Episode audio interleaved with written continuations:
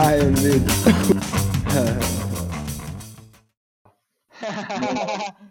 Nemam pojma šta će biti od ovog. Ne, veze, Ali onda- hajde, ide. Ne, idemo iz početka, pa šta? Ma da, mislim, ne moramo ni ići iz početka, ono, mi smo pričali sad jedno pola sata bez da sam ja to isto snimao, ali kao, ovo je Boris Lavić, moj drag prijatelj, magister književnosti, pisac pet knjiga, pisac predstave Mirna Bosna i ta peta knjiga je biografija poznatog bosansko-hercegovačkog FM Jam proizvoda Frenkija. Mm, mm, mm, Boris u slobodno vrijeme skejta, vozi biciklu i prodaje knjige ispred Likovne akademije u Sarajevu, jel tako? Tako Knjige je. iz Kovčega, što je meni jedna od najljubenijih scena po Sarajevu. Majstor Mhm. dođe, otvori kof, kovčeg lijepo, stane i otvori, krene čitati. Ja šta, ja šta, to je ne, iz prve ruke, ono. Nema, nema laži, nema prevare. bre. E, i zaboravio sam reći da ima svoju izdavačku kuću koja se sad zove samo Elektra, prije se zvala DJI Elektromatica. I sam izdaje knjige koje piše. Si izdajući drugu knjigu ili samo svoje? O, sad ću početi, zato što sam se sad registrirao. Imam pečat, imam rešenje, sad sve mogu. Uh, sad što imam plan, ono, naravno vidjet ćemo. Ja ne volim, ne volim da, volim da stvari postepeno uspijevaju i da, i da, i da same sebe rađaju, ono. A ne sad da ja preambiciozno uletim, pa, ne znam, digneš kredit, ono, uvališ se, propadne ti posao, napraviš pakao sebi od života, eto, nisam u tom fazonu, nego malo pomalo i onda ćemo se granat kako, kako mogne, jel, ako, ako to prirodno krene. Ono što ja mislim da je na našoj književnoj sceni trenutno uh, dešava se nešto čudno, ono, ima pravo dobrih pisaca, ali su neotkriveni. Prije ćeš ih srest na fejsu kako pišu statuse, nego što ćeš naći njihovu knjigu u knjižari, nego što ćeš naći da je neko na njih obratio pažnju novinama, književne časopise, da ne spominjemo i to. E, ja mislim na to obrat pažnju. Pošto ja vjerujem u književnost da, da, da kako da to kažem, ko zaista uhvati ono, čija književnost ima onu, onu pravu književnu vrijednost, onda je to tako lijepo da ono samo sebi pravi puta. Ti ga samo pokažeš, vidi ovaj i on mora to reći dalje. E, e, e ja bi na to išao, znaš. I znam za jednog pisca u Travniku koji je ono strašan je lik stvarno. Znači tako piše jednostavno i neposredno i emotivno u isto vrijeme da je to stvarno divota. Eto, nedavno sam jednu njegovu priču objavio na fejsu kod sebe. Imao je ovako 300 lajkova, 40-50 dijeljenja. Dijeljenja i to. Znači, moje je bilo samo da to stavim na fejs. Ništa ja tu nisam... samo da se slava da. se raširi. Ko korona se raširi. To nije jebeno. I ono što sam bio, što sam bio rekao, pa ne znam jesmo li uspjeli snimiti, mislim da nismo, ali ono što sam bio rekao je, je jebi ga, ono, ja se moram ispričati svim ljudima koji ovo gledaju, I, internet je i moj loš, i tvoj loš, i sto nekih aplikacija nam nije uspjelo, i, i svi su na internetu, pa je sad full teško imati. Ma dobar nam je ovaj šta vidi se sve normalno. A to. Ali što sam ti bio rekao, e, tvoje pisanje, ono čega ću čemu se, što me je najviše dojmilo kod tvog pis, pisanja, ja sam pročitao tri tvoje knjige, je što je neposredno, što djeluje iskreno i što ja imam feeling kod da sam ja upoznao sve te ljude o kojima ti pišeš. Kod da sam, znaš, ono, vidio ih nekad kako ono, u Bosni.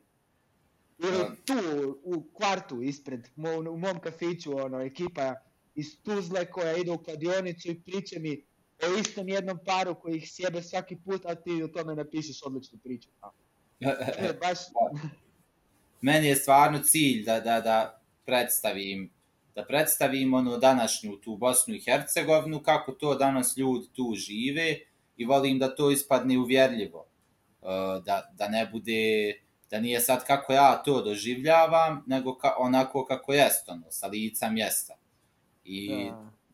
drago mi je, mislim, eto i ti kad kažeš da to prepoznaješ, to je znak da je, da je to to, ono, da su ti kod mene tipovi književni, znači dobro napravljeni prema u odnosu na stvarnost. Meni je znači. jebeno što u svojim, ti, ti u svojim knjigama si napravio svoj žanr. A ja, a dobro, to je ono, malograđanski realizam i seksna fantastika. Ali to ja sam se isto, ni, ja nisam imao s tim nikad ambicije da budem u tom ozbiljan. Ja sam to napravio čisto onako ono, ra, da isparodiram sve to oko žanrova i svega toga. Pošto ja mislim da, da, da je ono za knjige glavna stvar ti je ono u knjiže, poenta književnosti je sama književnost. A onda ima puno nečega što otpada na književni marketing. I to ima dosta ljudi koji privuče to i on se onda bave samo tim marketingom, ono, a, a, a, a nije im ono, znaš, nije njihovo uživanje uopšte u književnosti, nego u tim sa, samo pratećim pojavama oko književnosti. A meni to nije ono, to nego nego je meni eto upravo to što kažeš da, da ti bolan pročitaš knjigu i da tebi to bude dobro, da ti bude zabavno, da ono ne pretendujem ja da objasnim svije, da ovo, da ono, to se prije, čita se prije svega za zabav. A onda ono, i ako se šta usput može saznat, naučit, to su sve bonusi. Ali nije sad književnost, ono da je najbitnija na svijetu, to je ukras u životu. Znaš je meni dobro kod tebe, mene, mene tvoje pisanje podsjeća na recimo stil Palahnijaka ili onog lika koji je napisao American Psycho. Kao, sve to dijelo je kod da ti priča friend, ali sve što priča nije ko što ti neški friend priča. Kao, kod da, si, kod da tvoj dobar friend tebi prepričava genijalne nove stvari odjednom. Znaš, I, I to mi se uvijek jako sviđalo kod ljudi koji uspiju postići. Da, da zvučiš ko pisac. Neuko. Ne me krivo ja. shvatiti. Nego kao... Ne, razumijem nema... ja to tačno. To, ali to su sve onaj, to je znači ono razvijanje stila i mislim, dok ta knjiga dođe sad da bude gotova, uh, često se napiše i duplo više od toga često je veći posao da izbaciš viškove da bi ostalo ono, ono što zaista ima, da, da ti svaka rečenca ima informaciju, da ima akciju, da ima to sad kad se krene na tim nivoima analizirat, znaš, može se, može se otići baš daleko. Ali pisanje... Je stvar kod skale. Imam ti ja tetovažu tu. Ne znam da li vidiš. Znači, tu je bik. Vidim, vidim. Šta je to? I, bik. Ovako će se možda bolje vidjeti. I A, vidim. Kasit je napravio, 12 litografija, gdje je nacrtano, napravio bika na prvoj mega komplicirano, sa svim detaljima, i onda skido linije, dok nije ostao na najmanje moguće linija, da može izdefinirati životinju. Jel tu je onaj sa dva na mača litografija, jel ta tu? Ne znam, ja sam ovo vidio... Ima ona jedan dva mača lik, ovako stoji kao toreador, isto ima samo tako neke osnovne linije, ali je to ono samo šta treba gdje treba. To je tako predivno urađeno. Isto Picassovo. Da, da, pa to, to, to je ono trim the fat. Da. A, a ono, to sam ti reći da ovaj pisani jezik, to je podložno, znaš, glancanju. I ovo pisanje kojim se ja bavim, to nije pisanje po inspiraciji, gdje ti gdje ti ono dođe ti nešto jako, pa se ti izraziš, napraviš izljev emocija, ali sutra kad se promijeniš nije to to.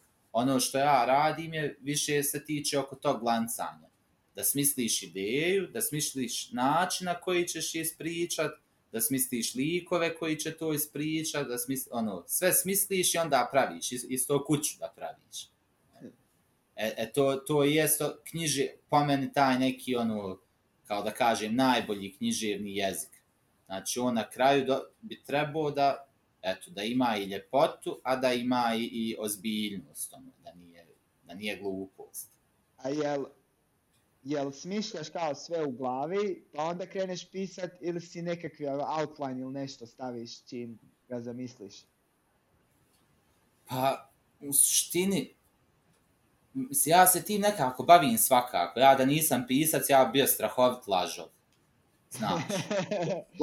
Sam e, tu te moram prekinuti Zato što u svim tvojim intervjuima, kad god ja pročitam nešto o tebi, kad te vidim da pričaš na televiziji, najdraža stvar mi je kad te pitaju retardirano pitanje i ti onda kreneš izmišljati pizdarije. Ali to djelo, ti to ozbiljno pričaš i to djelo je kod da je pripremljeno ovo ono, a očita je odvratna laž. pa ja, ni, ono, mislim, to za, za, kažem za priče i za...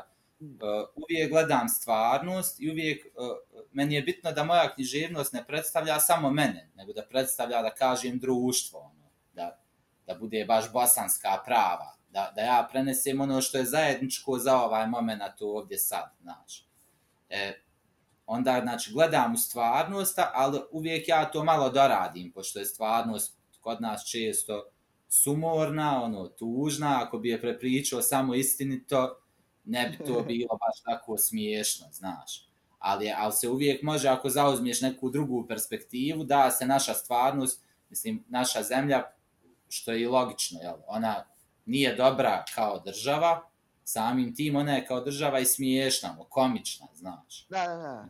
Kad ti ne stradaš, baš to djeluje smiješno, ali kad ti stradaš, nije smiješno.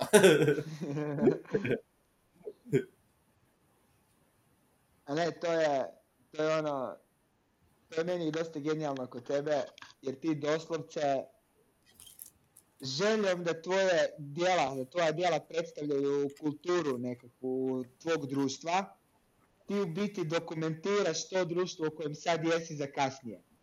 Znaš ono, jer niko neće pisati o Bosni, niko neće pisati o Bosni za 20 godina kako je Zemo iz tvoje knjige išao u kladionicu, kujiš. A ti je... Pa, možda tad i hoć, mislim, ne možeš ni to nikad, znači mi upaljač. Jebom, ja. Ma ne mislim to tako mislim, nego znaš ono, dobivamo, dobivamo, svi dobivamo nekakve ono, iz muzike, filmova, ovo ono, kao vijesti, loših prepričavanja, mišljenja o nekakvom društvu.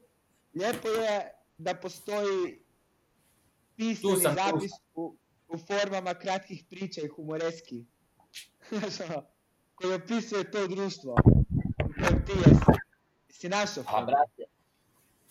Uh, Znaš šta, inače su ono humoristični pisci, su inače rjeđi. Uh, evo ga. Onaj... Inače su pisci većinom su kao ozbiljni. I, i kod većine ljudi ima predrasuda da ono, pisac je ili neki pijano budala, ili, ili neki tako kao ozbiljni, pametni lik to. Ali zapravo u, u narodu su uvijek bili omiljeni humoristički pisci i humoristički pisci kad su dobri, oni zapravo pričaju istinu ono, puno bolje nego ovi neki koji pokušavaju ispast tragični, a nemaju uopšte materijal za tragediju. Znaš, kad obični čovjek glumi heroja, prije ili poslije će ispast jadan, neukusan, ono, što, što više glumi, sve gore je jebot, znaš. Eta, a a komika je nama nekako, ono, mislim, ljudsko biće je stvarno smiješno samo po sebi. Mi smo uh, vjerovatno jedina vrsta od svih živih vrsta na planeti koja ima uopšte mogućnost smijanja. I meni je stvarno bolesno što ljudi kao imaju taj stav da je smijeh neozbiljan tu. Pa bolam, nije to ne, neozbiljno, je se pravi to ozbiljan tamo gdje je smiješno, to je neozbiljno. Ja, ja svako, mislim, prijatelji smo na Facebooku, pa vidiš ja ti svako toliko postam one-linere neke koji su mi smiješni. I, koliko god je to retardirano, smiješno, neko samo pro proskrola, vidi, haha, ide dalje. Za svaki taj one-liner ja sam ubio bar dva sata.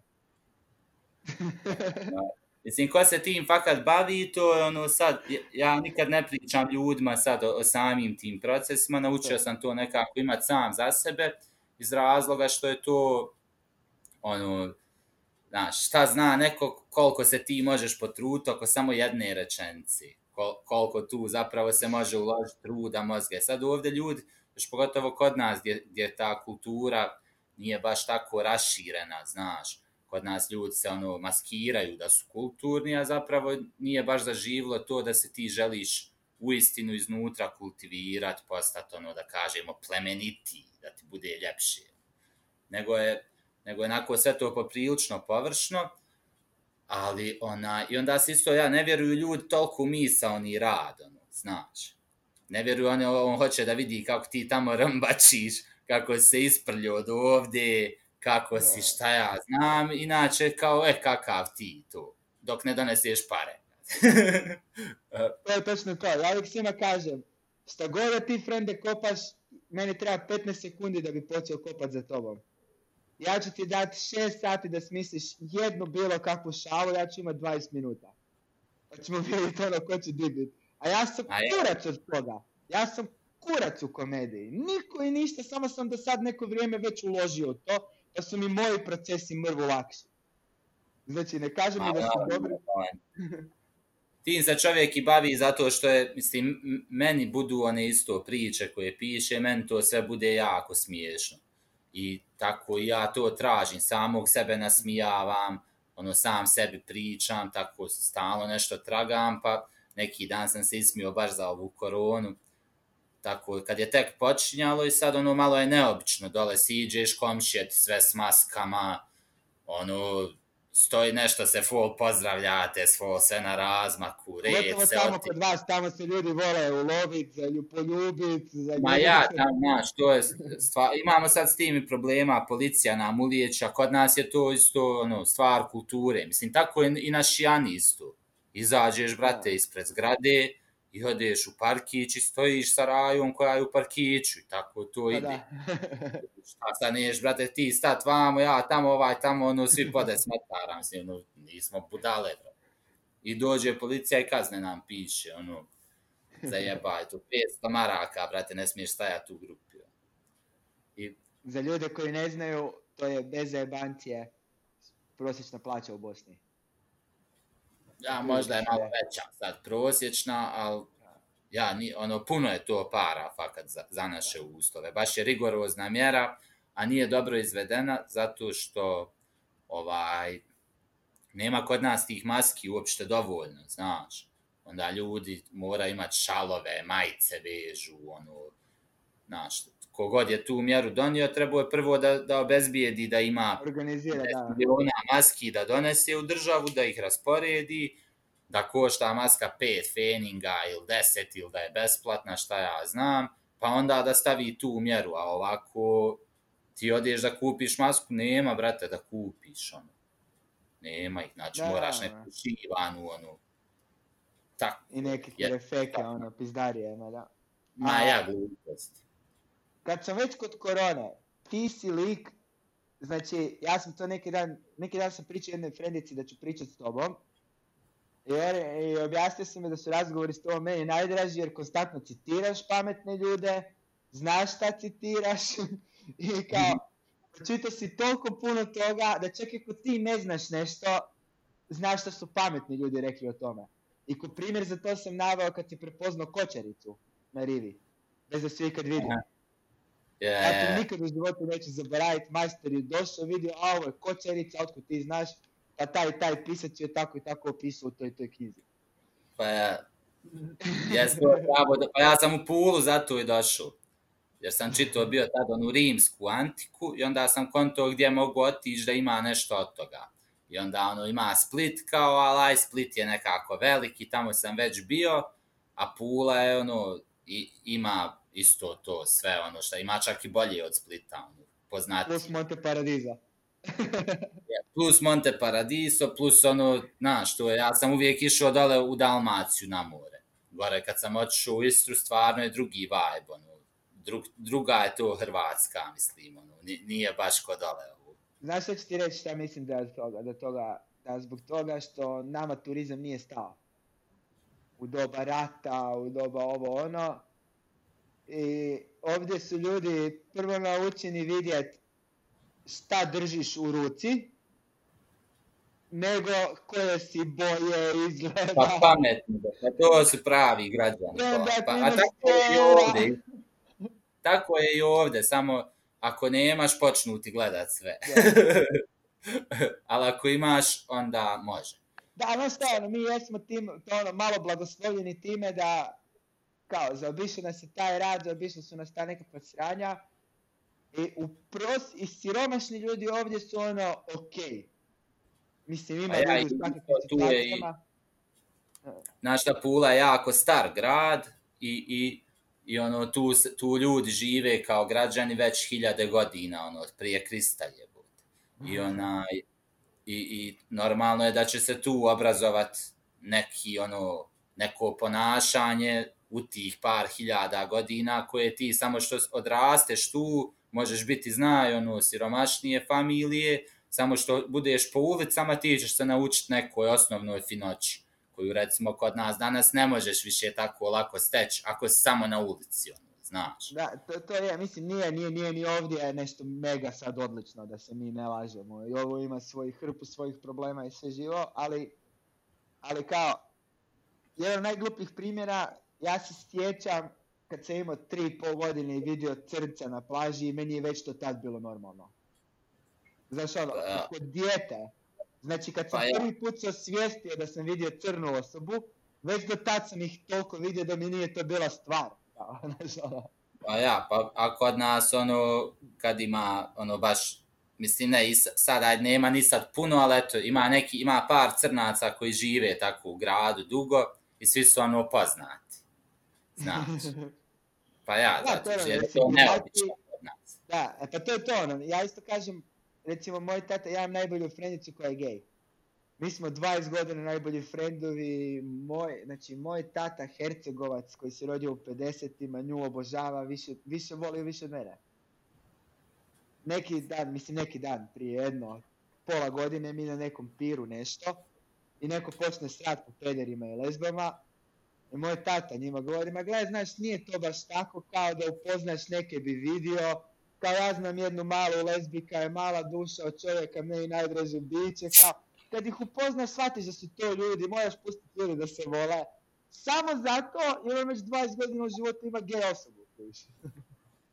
Ma normalno i znaš, ljudi onda isto pričaju kad nije vrijeme da ono lako je meni pričat sad protiv koga god hoćeš ako on nije tu, brate. Da, da. Pričaj ti kad ti dođe neko i to, ono, e, tad je, tad je već druga priča, znaš. Tako da ne znam, to, su- ono, to su neke, jedina ti je razlika sad i prije, ono, je, govorim sad u, ono, uopšteno kao za cijelo čovječanstvo, je što, što ova mogućnost da svako bude javan, koliko ima dobru stranu, toliko ima i lošu, a loša je što su i pokazalo se, jel, da je u istinu da je veliki broj ljudi u čovječanstvu, ono, nije baš sa pameću jako Carlin ima razvijen. najbolju šalu na to, kao, zamisli koliko je glup prosječan čovjek i shvati da je 50% svih ljudi gluplji od njega.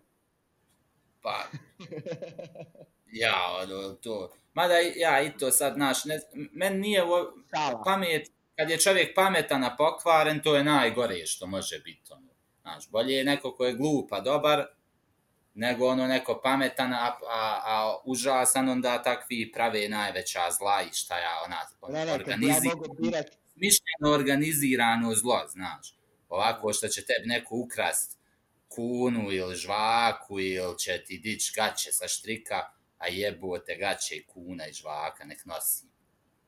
ne, ono, to je, to je, ma gledaj, uvijek postoji po meni, ja kad bi mogao imat, kad bih htio imat djecu i kad bi mogao odabrat šta bi da moje dijete bude, koje karakteristike ima, htio bi da bude lijepo full, glupo i dobro. To mi Pa, životu. A što pa onda bi ga, onda bi ga možda onaj upao bi seksualni promet, bio bi da režnjiv. A Ne, onako priglupo. Da nema nekakve pretjerane ambicije, da se ne mora zadovoljavati. zamisli tako, imaš ono prelijepa kćerka i ona vidi da nju to stoji tako malo muke, a pruža drugim tako puno zadovoljstva. I krene dijel šakom i kapom. I upropasti svoje dostojanstvo. A gledaj, mislim, koliko je to upropastiti svoje dostojanstvo, a koliko je to upropastiti status u društvu. Jer ona, da je puno korisnija za čovječanstvo od svega, od svake moje šale, svega što ja dovedem na svijet, ona koja Slažem nekom da, Pa ne, nije za mene, znaš, ali znaš i sam kako je to, brate. Da. Ne, ne, to je, ali gledaj, ja si pokušavam, pokušavam sebe staviti. ja sam lik, ja sam lik koji ono, radi retardirane gluposti i donosi odluke u životu bazirano po principu koliko će to meni biti smiješno. I ko sam ja da onda nekom drugom kažem način na koji ti donosiš odluke je pogrešan. Ma, Ja ti mogu israt ako ti činjenično neke stvari lažno predstavljaš i dok god postoji kao znanstvena istraživanja, pičke materine iza mene, ja ću ti israt. A sad, su šta ćeš ti vjerovat, kako ćeš ti ponašat, to nažalost nema veze sa mnom. Ma ja isto mislim, znaš šta sam ja još isto skontuo, da je uh, lijepo je živjet kad ne govoriš nikome dok te ne pita, znaš. Jer onda ti Da. se riješiš istovremeno obaveze da ono, ne moraš razmišljati o tome, što je lijepo. Druga stvar, ne moraš ono se, znaš, ne moraš ispadat nepotrebno neugodan, jer to ne voli niko, znaš, neodgovorni To je savjet, problem. ne- ono, neodgovorni savjetnik, on tebe savjetuje, a boli njega briga, brate, šta će biti za rezultat. Ono.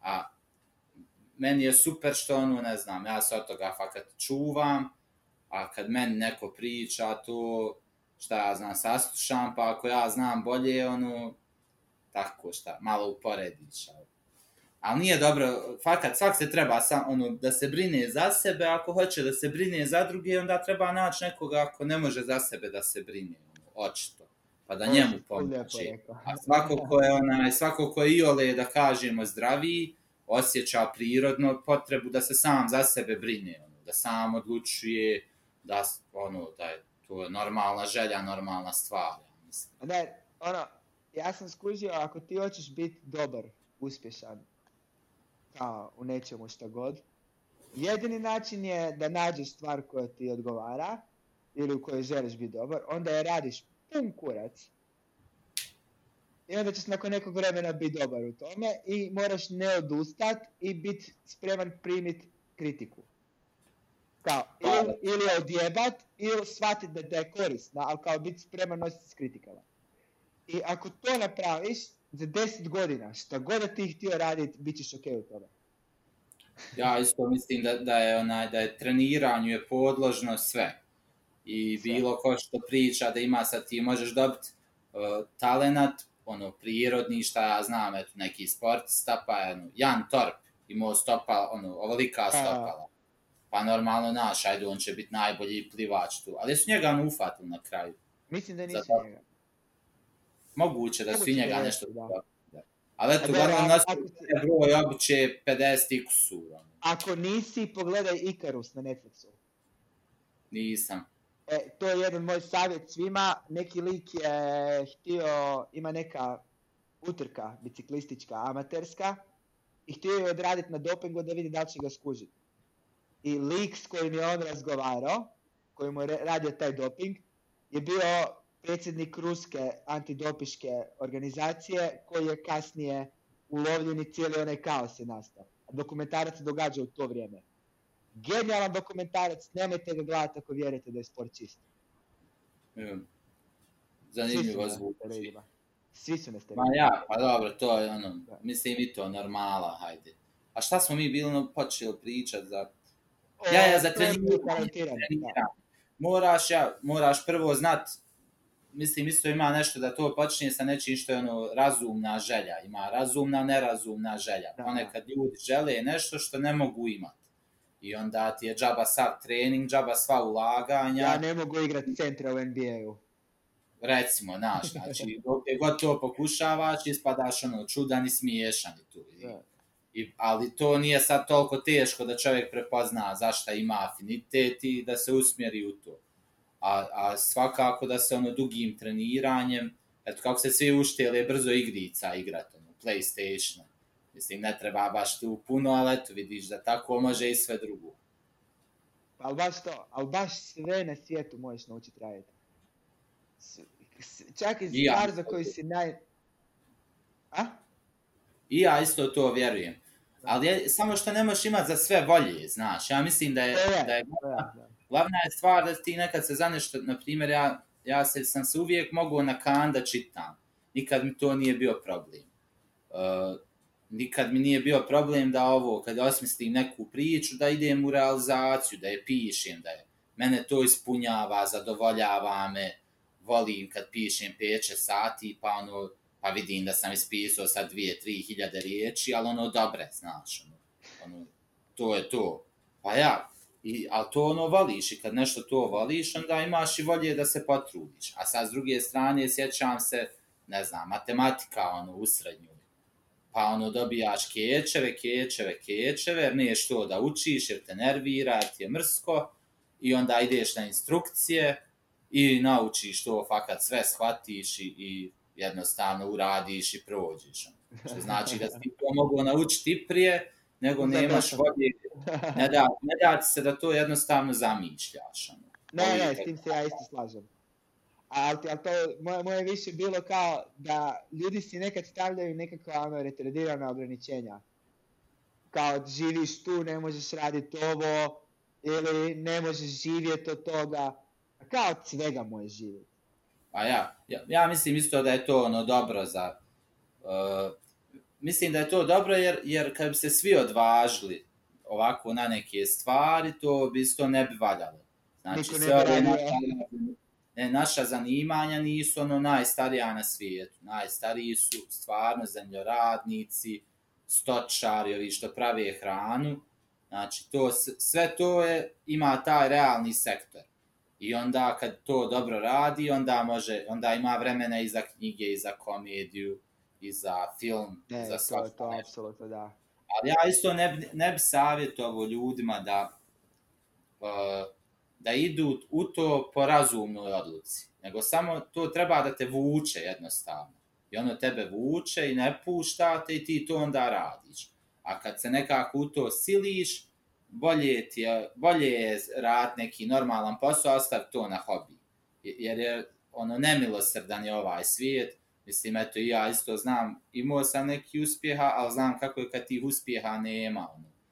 Ti onda vidiš da je to stvarno, da bi volio imati ti neku novčanu sigurnost, recimo. Da, da nije uopšte to cool toliko. Bit bez. Jednog, jednog komičara su pitali kako neko može postati komičar, onda on rekao mora samo biti siromašan 12 godina. pa jest i to, ima i tu, mislim, ono, Ma ima, sve se da pogledat na komičan način, znaš, to je, to je, to je do perspektive, sve ima lice i naličje, znaš. I sve je do To kako se... bio reći samo, ja mislim da je Robin Williams rekao kad ga pitaju, kad god neko pita kao komičar sam, kao šta mi možeš reći? On govori nemoj se baviti ovim. Jer ako to stvarno ne želiš, a ja ti kažem nemoj se baviti ovim i to ti spriječi da se baviš, učinio sam ti uslugu. A ako stvarno želiš da dođe Isus i kaže e, vratit ću se na zemlju samo ako se ti prestaneš baviti komedijom, ti ćeš mi reći puši kurac, imam novih pet minuta. Normalno, brate, pa je to, je, baš je on to fino rekao. To jest to, to po meni treba da bude, mislim, ja razumijem da je ljudima, ljudima je sve to privlačno, generalno privlačno je, hoće da budu, ono, vole ljudi poznatost, vole to nešto što je pod navodnicima slava, ono, i tako neke te stvari, ali mislim da, da, su, da, je, da su tu porivi su ono pogrešni. To, to ko dobije nezasluženo, to je teret ogroman. Da, da, da, da. Mislim, s ljudima koji, koji zasluženo stvaraju stvari, oni i dalje imaju imposter sindrom. Kao, misliš da ne zaslužuješ to za što si radio. Kako onda tek ljudima koji nisu napravili sam taj posao? Kao, umeđu Pa, vremenu. mislim, ja nekako kontam da, da treba čovjek sebe paziti stvarno i trebaš paziti isto je- jedna od, od, jedna od pažnji prema sebi je da, da si realan, da znaš šta se dešava, da mislim svako ko je povjerovao u neke laži i držao se u to dugo, što se duže je držao, teže je krahirao poslije. Ali eto, no nešto naučiš tu. A ja nekako ne volim ni gledat te stvari, više volim gledat, znaš, ono, kod mene je fakat u centru svijeta književnost. I što se mene tiče, ne, mo ne može sad mene doći natjerat neko da piše, znaš. Da ono, kao evo, ja, ja ću ti ovi, Frankiju sam ja htio pisat, zato što sam ga slušao, zato što je, što znam da je on taj prvi talas posljeratnog hip-hopa, uz koji sam i ja rastao, koji sam pratio, kojem znam, puno znam izvođače. I ako ćemo biti da- iskreni, on je baš dobar MC. šta kažeš? On je baš dobar MC. Pa on je, znači, uz, uz Edu majku od te starije generacije naš najpoznatiji reper. Znaš. A, o, to je ova, ono, prije, sad su, mislim, Jala i Bubaj tu, ali njih dvojica su te neke prije ekipe, njih dvojica u suštini imaju karijere koje traju 20 godina, Da. profesionalne karijere, znaš.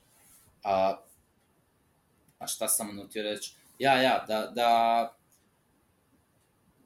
ono, kod mene je književnost u centru sad i ja samo razmišljam o tome, znaš, moje je da ja napišem nešto dobro i da to objavim ono kao knjigu i tu. I onda sad, ako to bude zaista dobro, ljudi koji to budu čitali, njih, njih, o- njima će od tog biti dobro, on će to pričat, to će se, znaš, raširiti, ovo ono. Nije meni nikad bio cilj da ono, uh, da ja sad kao, znaš, eto ja ću to uraditi, pa mene boli i briga je ovo ono. Mislim, ja sam se zato i školovo i ne čitam ja, ono, puno sam i čitao baš zato da bi ja znao što bolje pisat, znaš. Stalno učim od majstora, stalno tražim koje, koje rasture u svoje vrijeme i čitam to.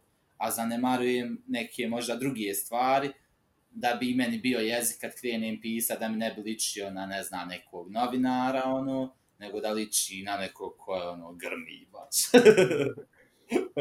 Ali to, to je stvarno ono, kad skužiš nešto što ti postane cijeli život, onda ti je to život i stvarno ti je jasno šta moraš raditi. Nije to onda kasnije toliko teško.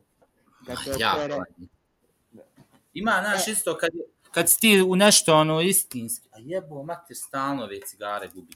Onaj, u nešto, o, kad si ti u nešto o, iskren, o, kad, kad, u stvari kad, znaš, pojave se prirodno neke osobine, na primjer, ja imam lojalnost prema tome, bez da sam ikad morao se trapiti za tu lojalnost.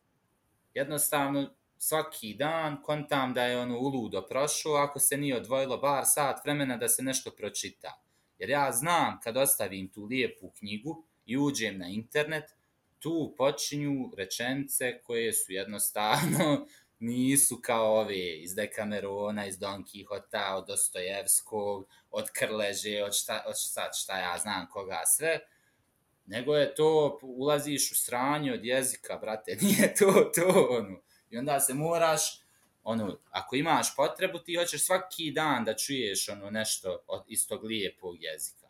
Kako da vidiš ti u Dekameronu, tamo sve žene samo razmišljaju, znaš, ono, nema, kvaliteta muža je, nije samo pare, nego, brate, u krevetu. Kaže ova jedna, kaže, više bi volila da hodam gola i bosa, a u krevetu da mi je dobro, nego da imam haljina i cipela, a da mi je kao što mi je. je sređena, razumiješ, sređena, a za šta, brate, za koji kurac? Sredla, da bi u krevetu bilo dobro, a sređiva se samo onako toba muka, ja. pa jel da, baš je, vidiš kakve su tamo gospe. Gdje to danas ima? Nema, slabo baš. Ima jedna rečenica u Hitchhiker's Guide through Galaxy. Ovaj, ne znam što na hrvatskom ti kaže. Vodi za Autostoperski vodič. Da. E, i kaže, it stood in the air just like a brick doesn't. Znači, stajalo je u zraku, isto onako ko što cigla ne stoji. Ja Ko se, su... ko što cigla ne stoji u zraku. Aha, aha. It stood in the air just like a brick doesn't. Ja se svako toliko znam sjetiti te rečenice, to je meni najbolji oblik, to, opis toga kako nešto lebdi. Pa, a dobar je baš. just like a brick doesn't. I ti ne znaš sve što se događa. I kao, ja, samo, znači, pet knjiga, to je, ja mislim, u trećoj, na jednoj, ono, jedan line, najnebitniji u toj cijeloj knjizi. Ništa ti ne govori o knjizi ni o ničemu, ali, ali ja kad hoću ljudima preporučiti tu knjigu, tu rečenicu kažem. Jer me raspametila. Ono. Ima ih, ih, ja isto pamtim te rečenice baš dobro, ono, meni je to stvarno jedna vrsta nasladi. Ja volim kad se neko izražava precizno i što preciznije, to bolje. I kogod ono izgovori potpunu istinu, je, ali jednostavno, znaš, bez pretjerivanja, bez nedostataka, men to pravi pravi im stvarno jednu vrstu umnog zadovoljstva koje je ono opija. Znači, nemam druge riječi. Čini ti na trenutak da se osjećaš kao da si progledao nekim novim očima. I to je uživanje koje, ja mislim da svi ljudi imaju isto potrebu za tim uživanjem, ali malo ih zna da ono može doći od lijepih misli, nego onda znaju samo za alkohol, za drogu i to, a misli su isto jedna, ono, one jesu nematerijalne, ali su kao substanca. Ono, da, znaš ti koliko ljudi misli da sam ja, koliko ljudi misli da sam ja njim, njima pomogao, skužio ih i rekao nešto pametno, a ja u biti samo citiram nešto sam pročitao na internetu kad je neko rekao za tu situaciju, kao gle ovu knjigu, ova rečenica je bila jebena. Idem naći knjigu, stvarno jebena rečenica, i kažem to nekom u toj situaciji, wow, ti si pametan. Kao ne, ja sam čitao puno pametnih pravu riječ na pravom mjestu, to ti, je, to ti je sve u tome, ono, da kažeš šta treba, gdje treba, kad treba, ali to je pravo teško. Da, I što je ekonomičnije, to ono, još jače puca. Pa eto, me, meni recimo riječi su, ono, najbolja utjeha su lijepe riječi. A pogotovo kad govore o tome što tebe muči to je kad, na, kad to utrefiš, meni je to recimo, ono, ne znam, to... To... Da je dosta ljudi, da je dosta ljudi to ubralo, to ubere iz muzike.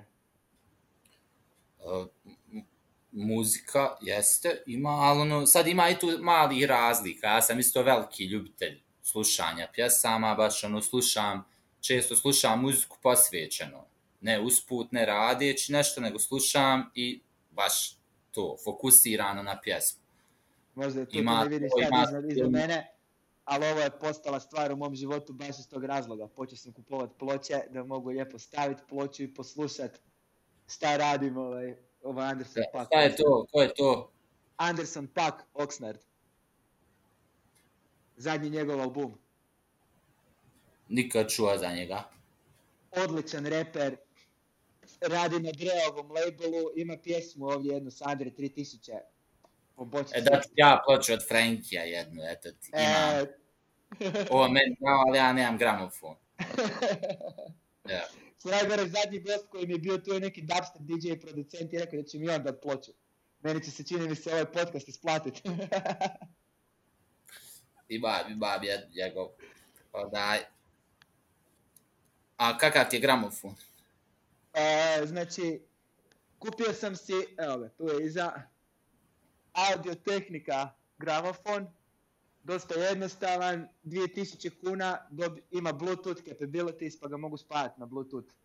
Zvučnika. Rado, to je novo, nije stari, jel? Novi, novi, novi, da. A vidi, ima moj drug ovako željezni gramofon.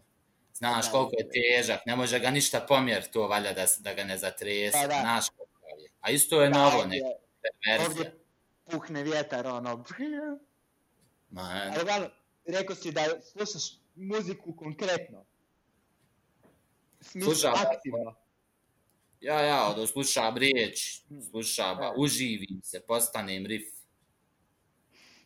Gotivim e, to baš puno. E, jel misliš da, da ne znam, ajmo naći nekog lijepog, i ti i ja smo dosta hip-hopa slušali u našem životu, Ima ona, evo, evo Frankija za primjer. Napravio je pjesmu sa Damirom, Damirom Imanovićem. Tebi. Ja imao u jednu. E, znači, ta pjesma mene puca... Ono, nekad mi bude krivo kad je čujem dok nisam zaljubljen. Dobra mi meni od njegovi najbolja možda ona noćna smjena I ima jedna isto što ja volim što je on snimio među prvim trakama, zove se Nešto novo. To je ono, mladi Frank. Evo viš baš poslušaj. A to ti htio reći, jel misliš, jel misliš da se može, da možeš dobiti isto iz nekakvog, recimo, od Frankjeva, iz Frankjeve pjesme iz tvoje knjige? E viš, e to je ono što sam govorio da su razlike. Nije po meni isto.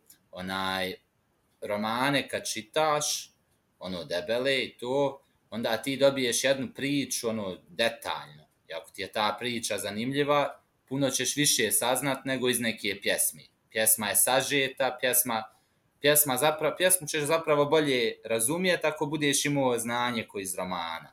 E tad, tad ti možeš to sabiti u tu pjesmu. A onaj, ali ja volim, recimo, ja sam ljubitelj ono, ono što me zanima, volim saznat temeljito sve što je moguće, znaš, ono, nisam da mi neko da tri informacije da se ja zadovoljim, ja ono, volim sve da znam. Ja, ja, ja, ja nažalost, isti taj problem. Ma ja, ono, temeljiti je da učiš, šta ja znam. Uh, ja isto mislim da su riječi, da imaju jednu prednost nad svim ostalim. A to ti je ti kad, znaš, kad neko pokaže sliku, on je ubio maštu. Onda ova slika mijenja tu maštu. A kad je riječ, znaš, onda ti gledaš to prema, prema sebi, prema, svo, prema svom poimanju svijeta. Kad opiše neko ljepoticu, ti ćeš je vidjet onako kako ti voliš, ja ću vidjet kako ja volim, znaš. Kad kaže Dobre. čaša, ti ćeš imati jednu, ja ću imati drugu. Ono. Potom je meni film... Ja, znaš, zato je film ono po meni slabija umjetnost od književnosti, iako je puno popularnija, što je isto normalno, jer je uživanje u književnosti zahtjeva zapravo razmišljanje. Pogotovo u tim nekim, ono, zahtjeva više i zamišljanja i razmišljanja. To neke ljude... Priče, čujem te. Čujem te, čujem te, samo ti priče. To je to, ono, znaš, da... Ja mislim, fakat da je taj ko je otkrio čeif u čitanju, ne trebaš tim ljudima objašnjavati zašto čitaju, ono. To, to je to. Da, da, to ima smisla. E, Ovo mi je jedno full zanimljivo pitanje u doba korone. Ja govorim znači... s tim ljudima da čitaju. Da ti je sad idealna prilika. Nemaš dić, nemaš šta raditi, ako ti se ne da čitat čitat, stavi si audio knjigu i radi nešto. Kao. Ali sad, ja. nikad nećeš imati više prilike i vremena nego sad u životu za čitat. Ma ne vjerujem ja i to da nije, nije ni to istina, i to ti je, znaš, nađu ljudi vremena za ono što oni hoće. A književnost nije, ono, knjige nisu zaista nikad bile stvar većine. To je ovdje najveća predrasuda. Novine su stvar većine. Književnost je sama po sebi, ono, malo elitistička disciplina. To je nešto što su izmislili, ono, umni ljudi za zabavu umnim ljudima a ružno je očekivati od nekog, mislim, nepotrebno. Znaš, da, da Ali, se bavi sa... recimo meni? Meni je recimo jako zanimljivo, ja sam u zadnje vrijeme dosta počeo čitati biografije uspješnih ljudi ili biografije ljudi koji su uspješni na poljima koji su meni zanimljiva. I samo iz toga što sam ja pročitao deset takvih knjiga, ja sam promijenio neke stvari kod, kod sebe jer sam primijetio da svih tih deset ljudi rade te neke određene stvari iste. Jer recimo, voliš nogomet, uzmi zlato novu knjigu. Kao, ne moraš sad ti ne moraš sad ti ono čitat Dostojevskog ili znaš ono uzet, uzet nekakav vrati mir i biti u strujama svijesti.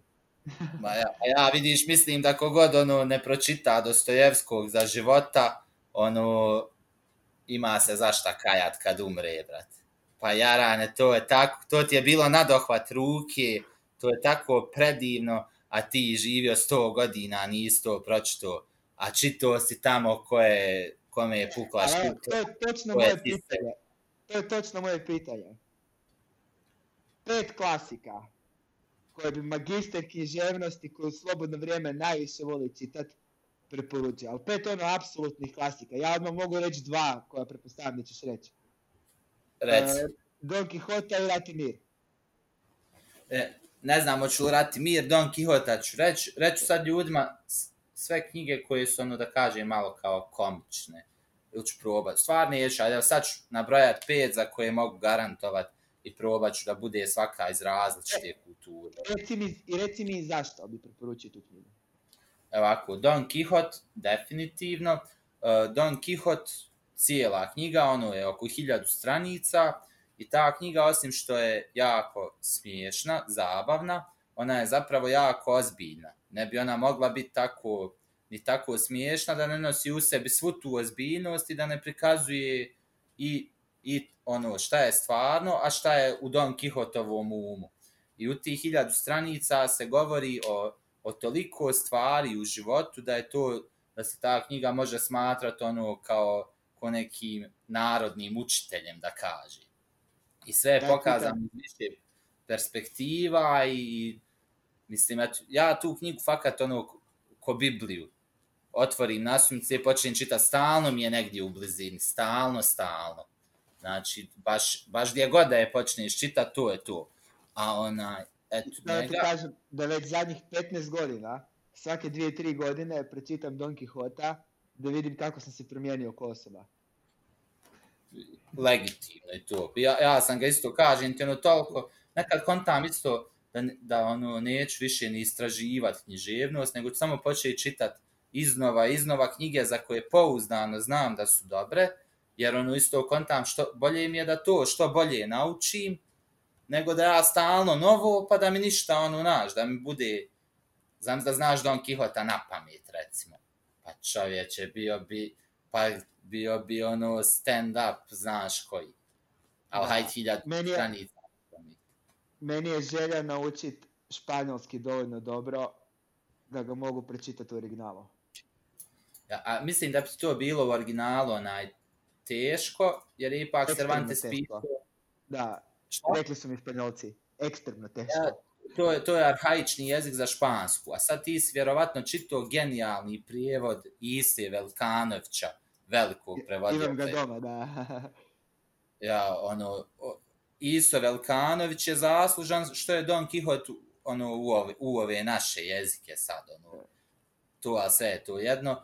Š, zašto je on stigao tako, ono, blistav i tako dovoljno prilagođen, znaš da ga možemo i mi čitati. Šekspira isto, kad ja sam imao Šekspira na, na engleskom, ma čovječe, to slomiš mozak dok pročitaš tri rečenice, to je arhaično. Je. Meni ti je trebalo, znači, čitao sam Šekspira na engleskom, prvo uh, Much Ado About Nothing i ovaj Midsummer Night Dream. Jer njih znam ovako skoro tijele, na hrvatskom.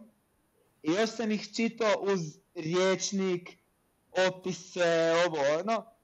Tek A sve nakon, što sam, da, tek nakon što sam te dvije pročitao ono, pet puta, mogao sam Hamleta početi čitati uz malo manje drkanja. Kojeg A ja, isto pa skoro na pamet, znaš ono. To, te stvari su takve fakat, to je, ali eto, mislim, ima Iso Velkanović je to preveo stvarno genijalno, no to bilo ko, mislim da, da za sad ne treba niko se trud, mislim da bolje to prevede, on je stvarno to majstorski napravio.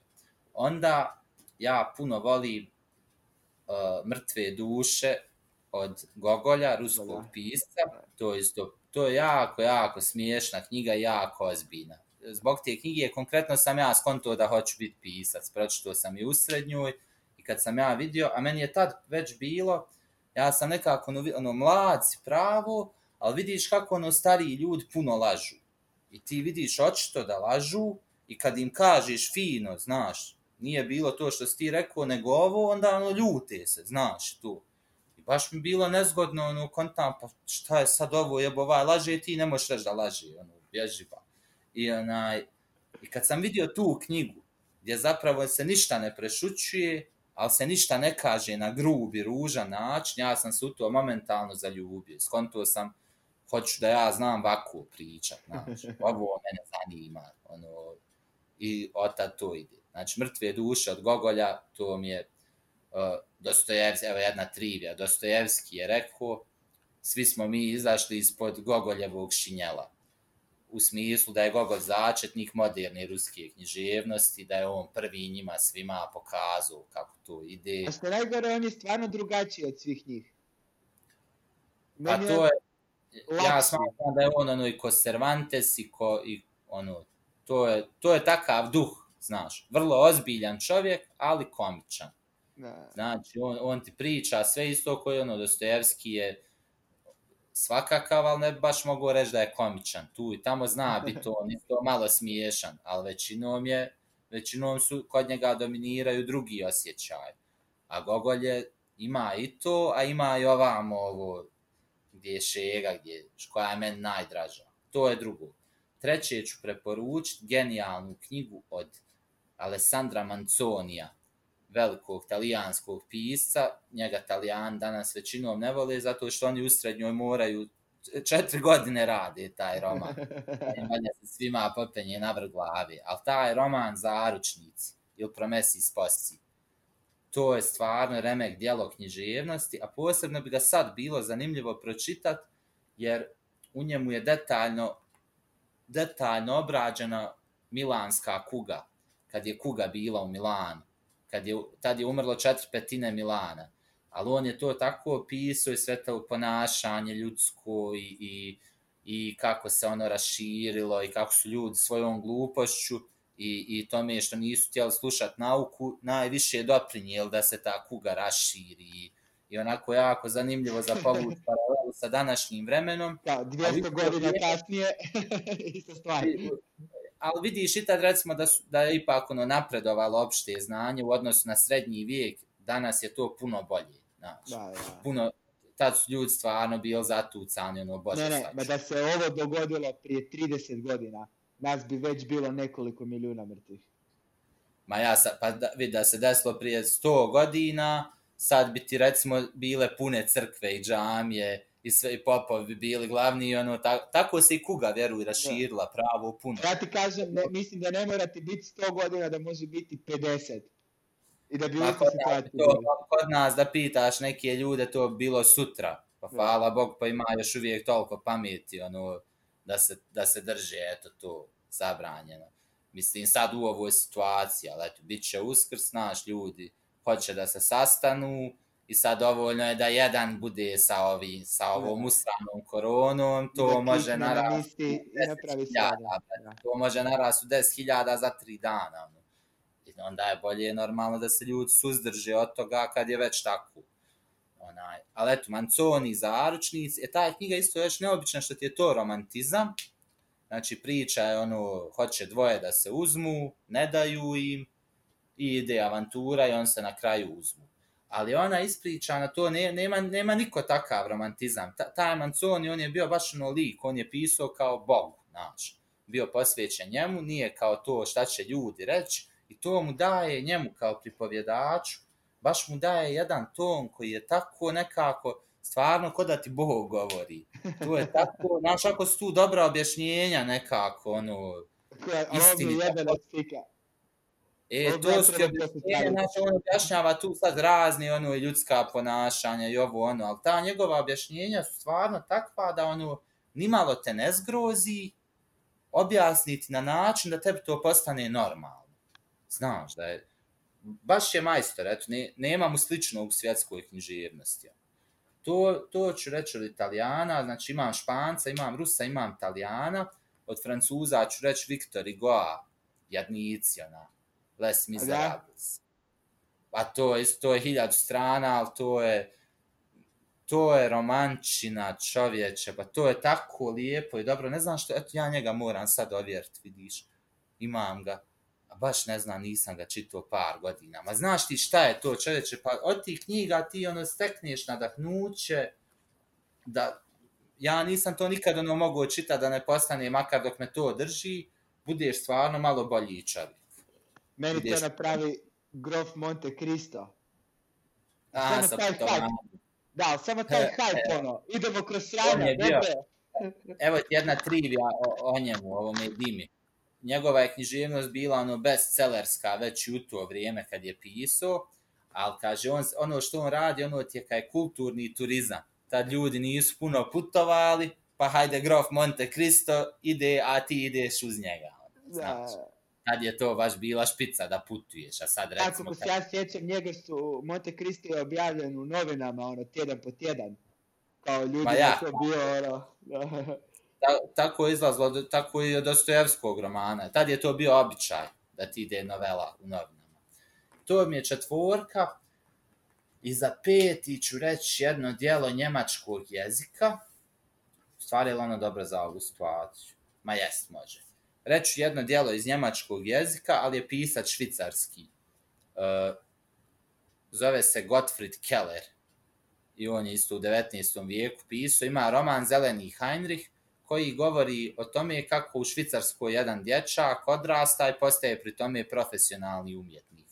Ali je ta knjiga isto, na primjer, ona je meni dala baš jedan potpuno drugi pogled na umjetnost, na na to koja je njena društvena svrha, kako, kako da se tim baviš, a da društvo ono, ima od toga korist, a ne da ti budeš kao, e, to je danas popularno u današnjoj umjetnosti, a ja recimo sam protiv toga, ono, to je sad ova neka demokratija. Nije da sam protiv, nego meni je to sramota. Kad neko ono, kao evo ja sam umjetnik, ja sam kao bitan, i genije, šta ja znam, a ono ti gledaš tamo samo neke ono sebičnjaštvo, mrtvo i nije men to to, brate, meni je ono meni moraš nekako društvo prikazivati, ba šta me briga za tebe. Mislim, nije šta me briga za tebe, briga me i za tebe, ali pokaži mi se u društvu svom, u kontekstu, a ne fol ti men tamo neke, ono, mislim, ja sam onako peka kad neko krene pričat rogobatno, zapamtim, uzmem riječnik, provjeri mu te termine koje koristi, on otkriješ idiot. Govori, brate, ne zna šta govori. Pa ja, pa kome ti glumiš... A čekaj da ja googlam da mi vidimo si ona. A ja, brate, Klajića, lagano pregledaš. Pa ja, recimo, kad sam tek počeo studirati, isto, kad, ono, komparativno upoznat, moja prva upoznavanja s tim ljudima, ti misliš da si ti potpuno neobrazovan, bo da spao s Marsa, znaš, jer oni tamo pričaju nek koriste latinske, grčke, vole baš strane riječi, ono, ljudi. Ne priča, brate, naš, ono, ko doktor neki. I onda sam ja to sve polako pamtio, zapisivo, i onda kad dođeš kuć, provjeriš u riječnih, onda vidiš da je da ta, taj čovjek ne zna šta govori, bo. A on ono, star sjedi to, onda, brate, baš su stara budala, brate. Pa ja, to men diglo samo pouzdanje, znaš koliko, kontam, pa ako su ovi ovako preživili, samo laže, pa valjda ću moći ja jebo. A ovaj, kad, jel ti bilo, jel ti bilo teže pisat za Frankija nego kad sam piše sve stvari? Pa, u suštini nije. Zato što sam njemu radio, ono, imao sam jasan koncept ideju, znao sam kako to treba izvest, da bi se ono pojavilo to, znači ja sam njega trebao portretisat kao lika, Da. I onda sam skonto, ok, ono, znaš, skontali smo, nećemo mi sad tu pričat ovo, kad je on postao Franki, pa samo to. Nego mi smo pričali faktički od njegovih najranijih sjećanja do, do momenta kad nije postao profesionalni muzičar. Faktički smo pokrili ono što je, što nije o njemu ni javno bilo, da. ni poznato. I to. I to je više romana o odrastanju, mislim da je ispo onako pravo dobro, a, a nije mi bilo teško zato što je ono, glavni izvor priče mi je bio tu, pored mene. I on priča, onda ja snimam i na osnovu toga zamišljam i pišem, znači. I je, li, on... je li roman 100% biografski ili kako, kako ja to volim reći svojim prijateljima, svaka priča koju ja pričam nije istinita, nego istinita iz moje perspektive. Pa, sad ono vidi isto je samo sjećanje, ono kreativni proces. Uh, Ne, mislim više onako, jesi li ti malo uljepša situacije da bude proznije, ili si probao biti što vjerni ja sam se trudio u ovom slučaju da se ono što više da se suzdržim od samog sebe jer ja sam i, i ono i, i, i moje pisanje ono komično da. samim tim to tu ne ide a isto znao sam da bi sa pošto je lik takav kakav je onda sam ja znao da tu ne treba ništa dodati ni ništa oduzeti, da bi ti mog, da bi čitatelj mogao shvatiti po čemu je to se Frenki u svoje vrijeme, da kažemo, izdvojio od ostalih ljudi u društvu, da bi postao to što je postao.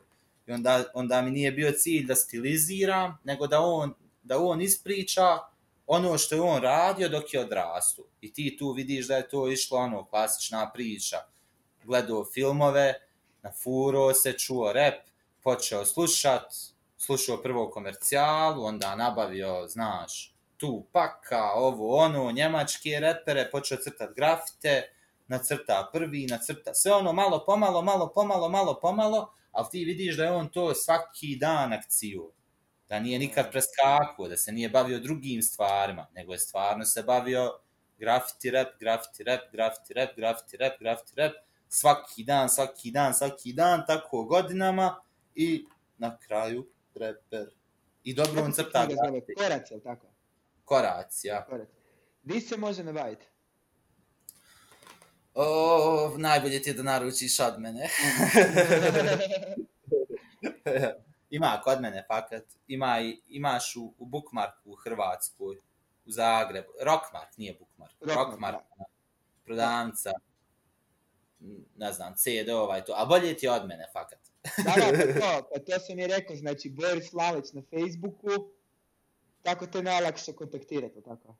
Jes, Boris Lalić na Facebooku, a uskoro ću imati isto, uh, još, nisam skroz još registrovao ove papira, ali kad to budem, onda ću napraviti page i sve će to ići, ono... E, to, to. Tako, Pa, ću, pa ćete moći. ali, onaj, ali mogu se ljudi ja preko Fejsa isto, ako žele knjige. Isto tako, ako iko želi, a ljeni su mogu reći meni, pa ću ja, ovako onako moram ja jednu kupiti, pa ćemo skupa u Ma ja, narudžbu. Napravit ćemo ja i ti neki deal, da ću ti ja malo jeftinije, ti tamo njih desetero nađi i da se nađe, da i ti budeš dobar, ono, naš. da bude za tebe 100-200 kuna, brate, za mene 100, to je to. Ali, ali, ovaj, fascinantno mi je, fascinantno mi je, jer to ono što si rekao za Franke, to u biti ti isto radiš. Tebi nijedan drugi dan nije ako ne čitaš, ako ne prodaješ svoje knjige, aktivno radiš na tome Pa- da radiš za sebe.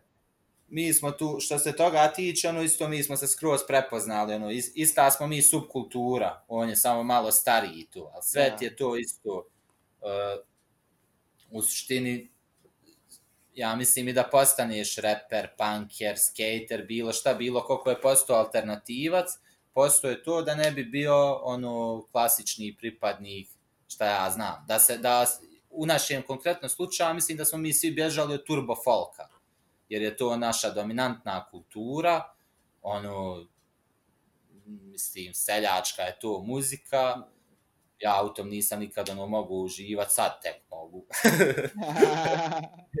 ne, ne, nije, nego ono, nije, znaš, nije to nešto ću ja privatno pustit sebi to, nego ovako, kad se zacugaš, pa to ide, onda je to dobro. Ali onaj, ali nije sad, brate, da ću ja duh svoj uzdizati ili kad sam tužan da slušam folk, brate, pa nisam lud.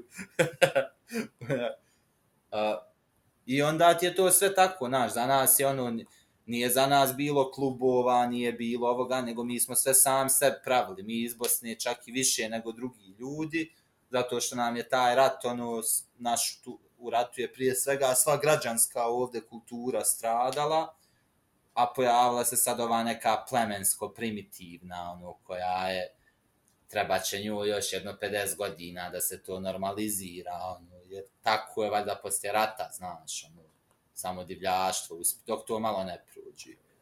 Ona, tako da smo mi svi ono i, i onda nekako ti zna to i navikneš počneš to i gotiviti volt, znaš, ti kad si punker, kad, kad ti vidiš da ti nisi uopšte tako nemoćan, da tebi ono, meni je to bilo isto golema stvar, ne treba ti pa izdavač, ne treba ti ono, nekad je to bilo, nisi ti mogu doći do štamparije, pa ti trebala veza, pa ovo, pa ono, a sad, sad, sad ti može fotokopirnica napraviti knjigu da bude pravo dobra.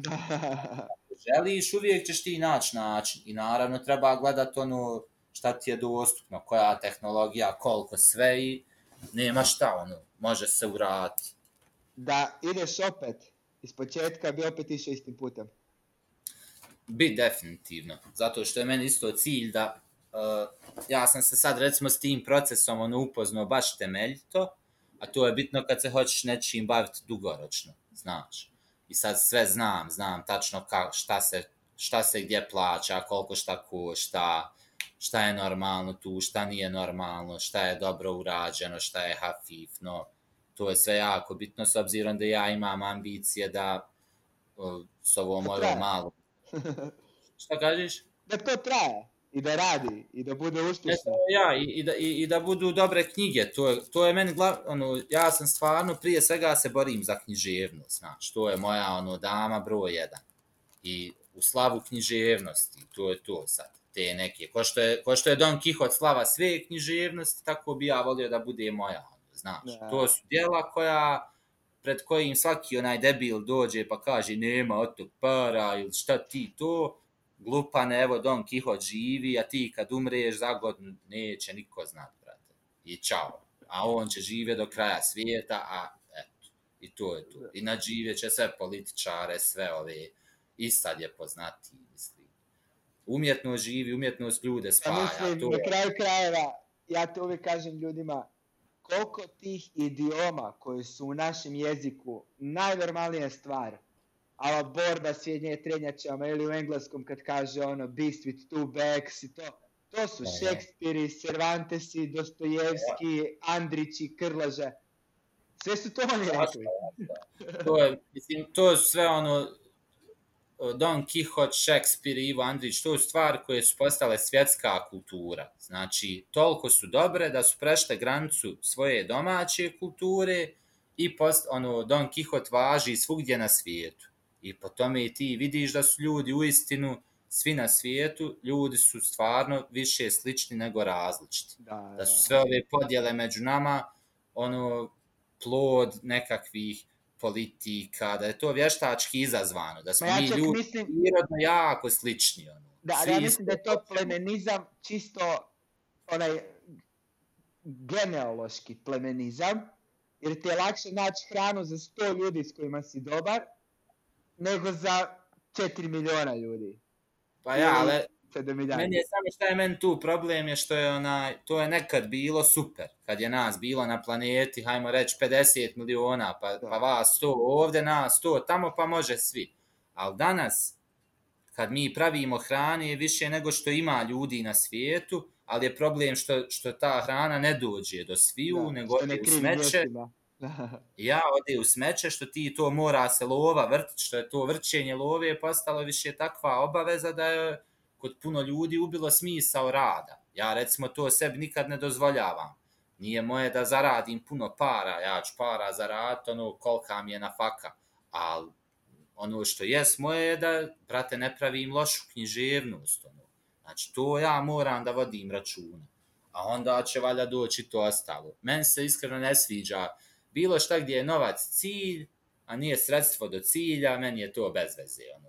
Ni- Nije za mene, nije to nekako se ja osjećam da više me uzbuđuju druge stvari, to mi je ono jadno. Ne. Ja iskreno vjerujem da ako ti nađeš nešto u čemu si dobar, što god to bilo, ti možeš postati milijunaš od toga. Pa možeš, a ako ne postaneš, budi, budi siguran da ne možeš, znači možeš pojesti kilu mesa i čao. Da, A brate, za kilu mesa možeš skupiti. I ako ti sad to. nemaš Armani da jedeš kilu mesa, ili imaš Armani a jedeš paštetu, to ti je sve glupost. Pojedi kilu mesa i vidit ćeš kako će te bol briga. Zato sve jedno sat vremena. ne, apsolutno se slažem. Sutra opet i tako. Da. Ali ja, stvarno, ja stvarno mislim da ono doslovce kao moj čača je bravar koji si je složio kuću, ima nešto zemlje, sad je u mirovini i živi ok.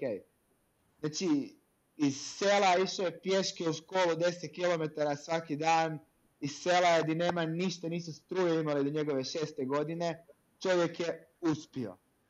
Ako on može jebe u mater. Ba ja, baladije, ono, i isto, šta ja znam, ono, treba, znaš, gledat da, po meni je bitno da čovjek nije ono da si, šta ja znam, da nisi pokvaren, da nisi lopov, da ne želiš prevarit, i ti sve te stvari, kad imaš nekako, onda se pojavi, bare mentu tako, pojavi se jedna vrsta slobode, ono, nestaju ti strahovi, jer znaš da nisi, ono, nisi zločio, brate. I ti ideš i, znači ti neš napadat sve što se može desiti, je da se braniš negdje, i onda je to, meni je to recimo puno ono, velika je tu sloboda nekako. Onda ti ljudi ne, ne izgledaju kao neprijatelji, nego izgledaju ono, ljudi za sebe, brate, ti za sebe, on za sebe.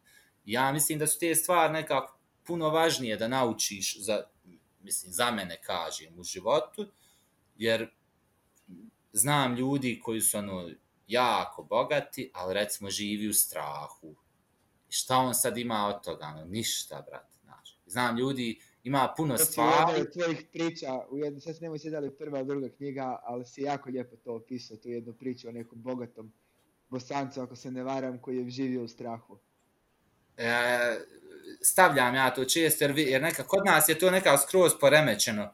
Ko ima para, pravi se da nema, ko nema, pravi se da ima, znaš. To je neka ludilo je to baš. I onda su smiješni jedni i drugi. Ovaj što nema, nešto se prsi, a ono, niđe veze, svi sve znamo šta glumi. A ovaj što ima kuka, A ovaj što ima dođe, brate, pa govori, joj, neću, ima, joj, da ne ti, pa ga nije stid, jebo mamu svoje. Baš je to nešto, vidiš da puno ljudi zapravo to sa, ono, samo nešto se sakriva tu, a što se sakriva, ono, veze nemam. Meni je to nekako, ono, neudobno, ja ne volim tako, ono, pa kad smatram da ko, kažem, ko, ono, ako si u osnovi dobar čovjek, to ne lažeš, ne varaš, nisi došao nikoga da zajebeš, nemaš se ti šta, brate, osjećat preplašeno, nego slobodno i ideš gdje hoš, radiš šta hoš, ono, zato što si dobar i to je tu. Pa to je u biti, to je ono, kad te boli kurac, za bilo šta osim to kako je tebi. Mislim, pa ja mislim da nije to ne baš da te boli kurac, nisi mislio onako sa nedostatkom empatije pa da gaziš druge ljude i to, ne jednostavno te boli kurac što drugi ljudi misle o tebi. Pa, znaš šta, ja ne znam da je to moguće. To možda može neko, ja nisam siguran da iko na to imun. Sve ljude koje znam da ih zaista ono boli kurac, šta će iko reći, to su uglavnom neki ono strašni ljudi, znaš. Nisu oni baš dobri. Ono. A, ali je, meni je, ne znam nekako, ja mislim da se treba oko dobrote potruti, onda nekako dođe to sve samo. Normalno da tebe sad ono, ne treba da te neko može poljuljati, ono, da nekle te mora, što se kaže, bolt kurac, ali od nekle isto, ako se baviš nečim, i to nešto je za druge ljude, po meni ti imaš isto obavezu da razmišljaš o zadovoljstvu tih ljudi i kako da im ga napraviš, znaš, a ne samo o svom. Moje zadovoljstvo puno leži u tome da vidim da je nekom drugom dobro od nečeg što sam ja radio. Ono. Tako da je po meni to taj neki sistem koji, koji i jest ono jedini smislen kad živiš u gradu, znaš. Svi mi tu je ono ovde možeš ili pružati usluge ili ono ne, nema ovde proizvodnje toliko, nego da. sve je neka uslužna djelatnost. E sad ne znam, ima to kod nas, ali nekako je prljavo, znaš, ljudi su jako uslužni prema onim koje oni drže da su moćni, da će im moć valjati, ulizuju se, ponižavaju se, a tamo recimo za nekog gdje ne vidi svoju nikakvu korist bude drzak i bezobrazan. Ja mislim da je to računanje sa ono, da je to je baš poraz lični jer ti onda ne uživaš u samoj dobroti. A, a dobrota je, mislim, osjećaj koji se pojavlju u svijesti, ono, kad ti znaš da si nešto dobro uradio, nema ljepših osjećaja, brate, to je najbolje. Jel misliš da na svijetu generalno ima više mržnje ili više ljubavi?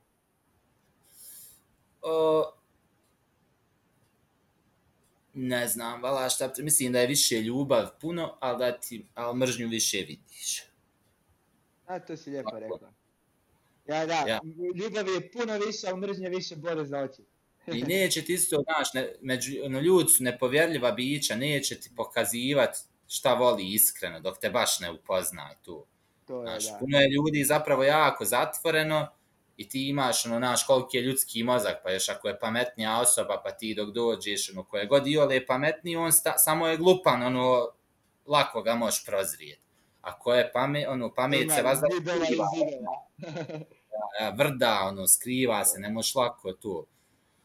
Um, ne znam, vala, šta bi ti rekao tu. Me, možda je meni isto ovdje se popelo na vrh glavi, no dok odrastaš, to je sad no prvo rat, pa ono, odmah iza rata, mine, sranja, ovo, ono, onda svi samo, ono, nemoj, ono, ono, sve ti je kao oprez, drži se sigurnosti, koja je kod nas, taj pojam sigurnosti ovdje je često takav da ljudi, ono, zapravo sebe povređuju u pokušaju da se obezbije, znaš.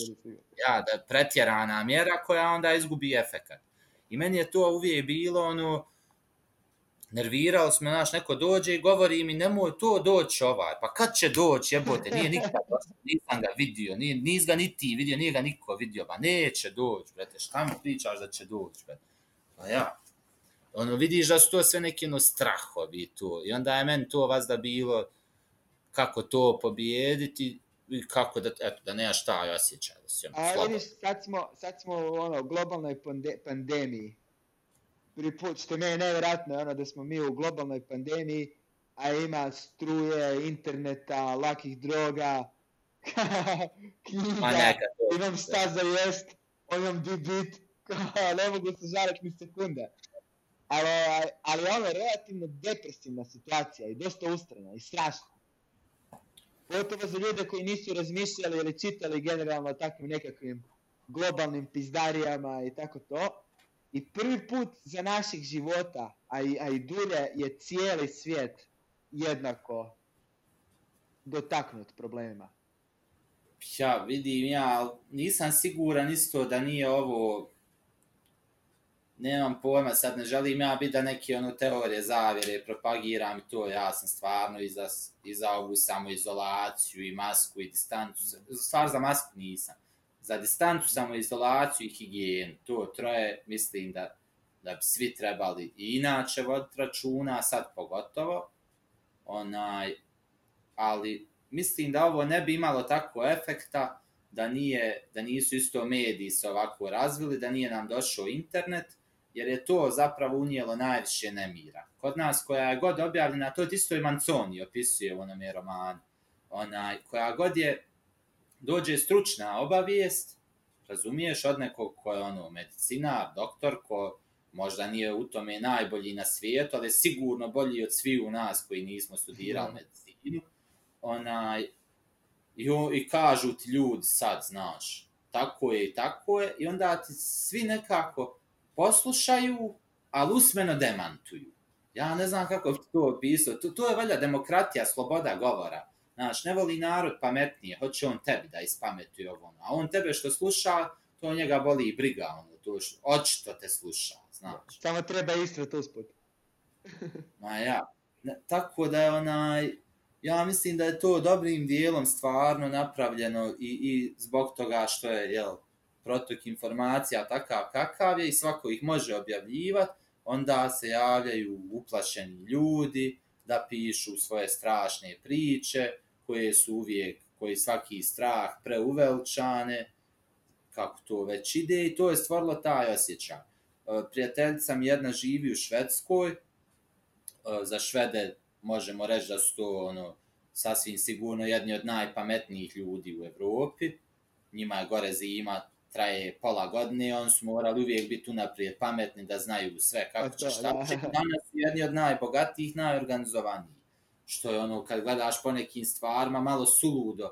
Kako mi, brate, nismo bogati ono, s ovim vremenom, a oni gore sa pola godine. Ne gore, ali pazi, pazi vas, ali pazi nas tu. Pula ima 300 dana sunca godišnje. pa to ti kaže, znaš, to je očito da zgore pametniji ljudi, brate sa manje napravi više. Do duša, ajde ima i to sad svako druge potencijale, nebitno. Uglavnom, ona mi je rekla da u Švedskoj nije uopšte taka, nije tako, ona isto rekla, nije nikako doživjela tu pandemiju, nego preko nas, i kaže, te mjere su bile puno usporenije, onda sam ja isto konto nekako da je vrlo vjerovatno da Švedi znaju bolje nego naši ovi. A znaš šta, Danci recimo su u, imali kontrapristup. I danci trenutno imaju manje slučajeva u glavi stanovnika. A šta su oni uradili, nešto se bio zvuk? Danci su uzeli kontrapristup, oni koji mi, ono, potpuno su zaključili državu, sve su odjebali i kao, kako sad stvari stoje, izgleda da su oni bolje bore s tim. Ali sad opet ne možemo mi ništa znati dok ne prođe godina dana nakon ovog, i vidimo kako su bili slučajevi i kako je to utjecalo na ekonomsko stanje u državi. Tako da mislim da će tu biti samo generala posle bitke, ono kada ti najiskreniji bude. Ma eto, bit će sigurno ti neki promjena, ali ona, eto, nismo ni ja, ni ti, nikakvi direktori, pa nas briga. Španjolskoj se recimo lijepo dogodilo da su im uveli ovaj univerzalan bazični e, prihod. Šta, šta su rad?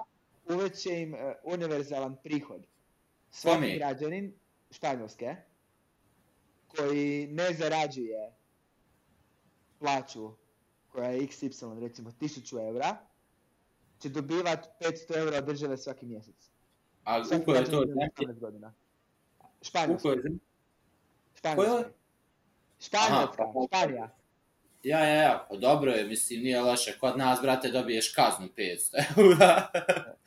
Ali ti kažem, recimo... Ajde, preživjet će se bolan to, mislim, ono, ja sam fakat ratno dijete i sjećam se dobro tih, ono, godina i, znači, ne može, brate, gore od toga bit, vjeruj mi, ono, Znači, Da, ovo je mila majka, znaš, lju- ljudima je neobično, jest to promjena, uh, ne možeš izaći evo u 8, pa ti malo prpa, pa tako 20 dana, pa se iznerviraš, pa hoš napolje, pa to sve sitnice, znaš.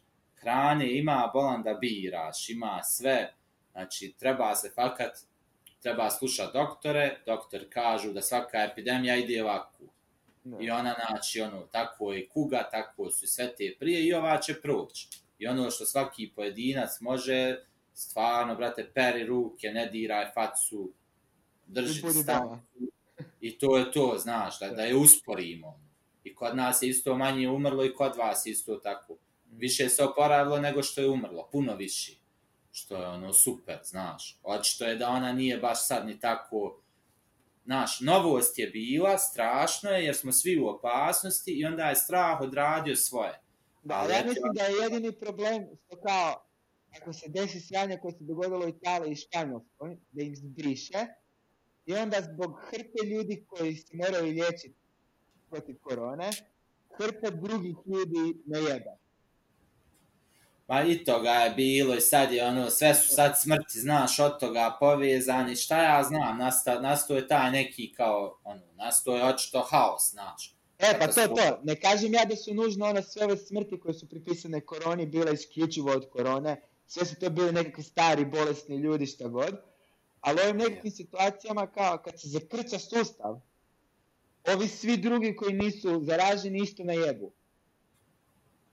Ma ja šta, pa bilo je sad toga sigurno, mislim, evo i kod nas je non stop, ono, ja se malo čuvam isto od tih vijesti, ono, da, a non stop ima, svaki dan se o tome priča, ovaj nije mogao dobiti, ovog nisu htjeli testirat, ovom pogrešan test, ono, ma ja, ono, ta, naš ljudi su takvi, oni samo očekuju kad će doći neko zlo da im jebe majku i stalno da, da, ovo tako. sve ovo što je dobro, opet ne valja, jer nas neko jebe 100%, ne može da biti dobro. vidiš ono, ja sam se nekad pitan da li ti ljudi u tome uživaju, znaš, pa Mm. nekako mislim da uživaju, onda mi je to onako baš, ono, creepy. U stvari nije creepy, nego zabavno, da kažem. Ali eto sad, mislim, ja sam se bio prepao iz početka pravo, znaš, ajde nije, ono, nije mi za mene, ali, ono, imaš nekog starijeg, brate, Mm. pa, ni, znaš, nije ti sve jedno, svak bi volio da to prođe što prije, što bolje, ali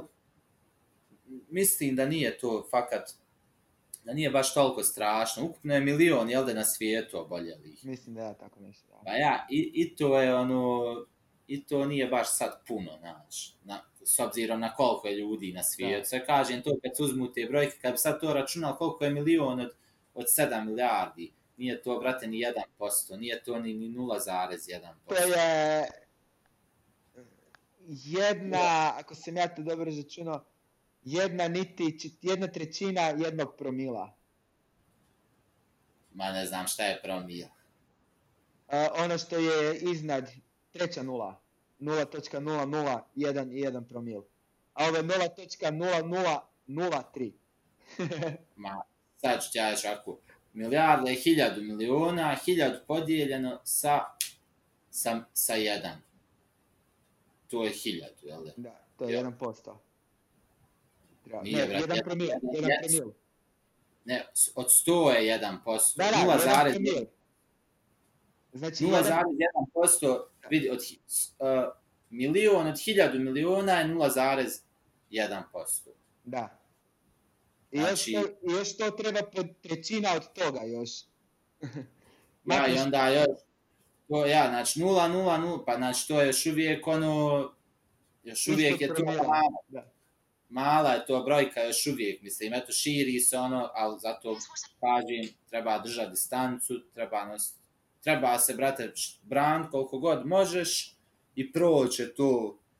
I Ja neće samo se... htio da što prije prestane jer ne mogu jebati. Šta kažeš? Ja bih samo da što prije završi jer ne mogu jebat dok je ovo. Pa hajde, boga, šta šta više aj sila. A baš to, ako me sad neće čekat kad će. E, A ovaj, jel, jel bi mi nam mogao preporučiti nešto novih, modernih autora sa ovih naših prostora koji bi trebali čitati ako nam je čitanje akcija? E, ovako sam jednog lika iz Hrvatske pročito Pero Kvesić. Zove se knjiga Uvod u Peru K. I ovo je tako duhovito i smiješno, a on je bio valjda nekad urednik erotike i duge, šta ja znam, ti neki A. jugonovi. Da. Uglavnom to mi je bilo iz Hrvatske, onako, baš dobro. Uh,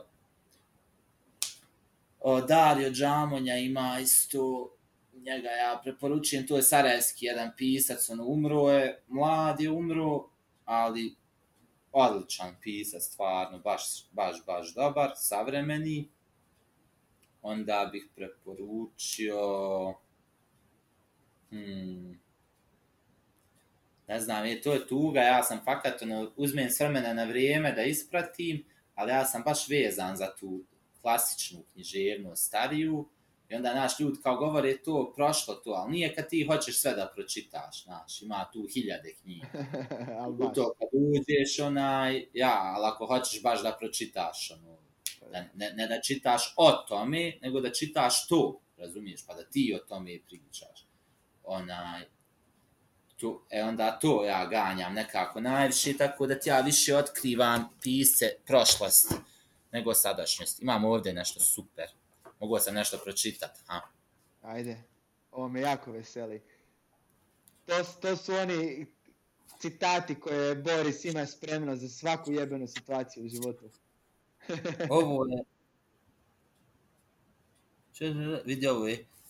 Kupio sam staru knjigu koja je nova novcata dođe i ono obavještenje da ima greškica unutra.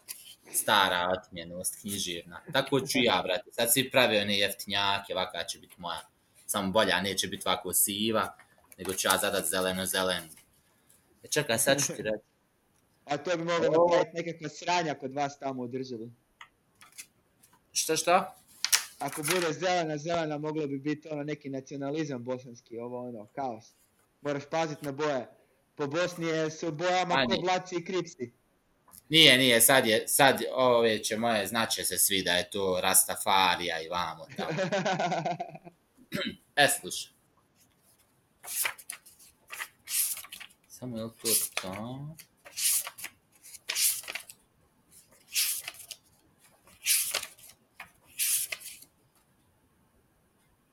E, Ali nije ovo što sam ti htio, Jarane.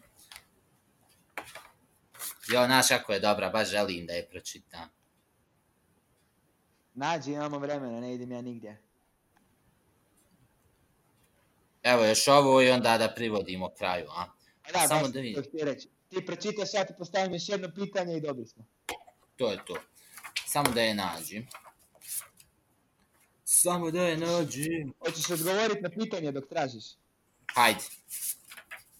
Kad bi se mogao klonirat i da tvoj klon je na istom mentalnom i fizičkom stanju kao ti u ovom trenutku. Znači sve je isto s vama.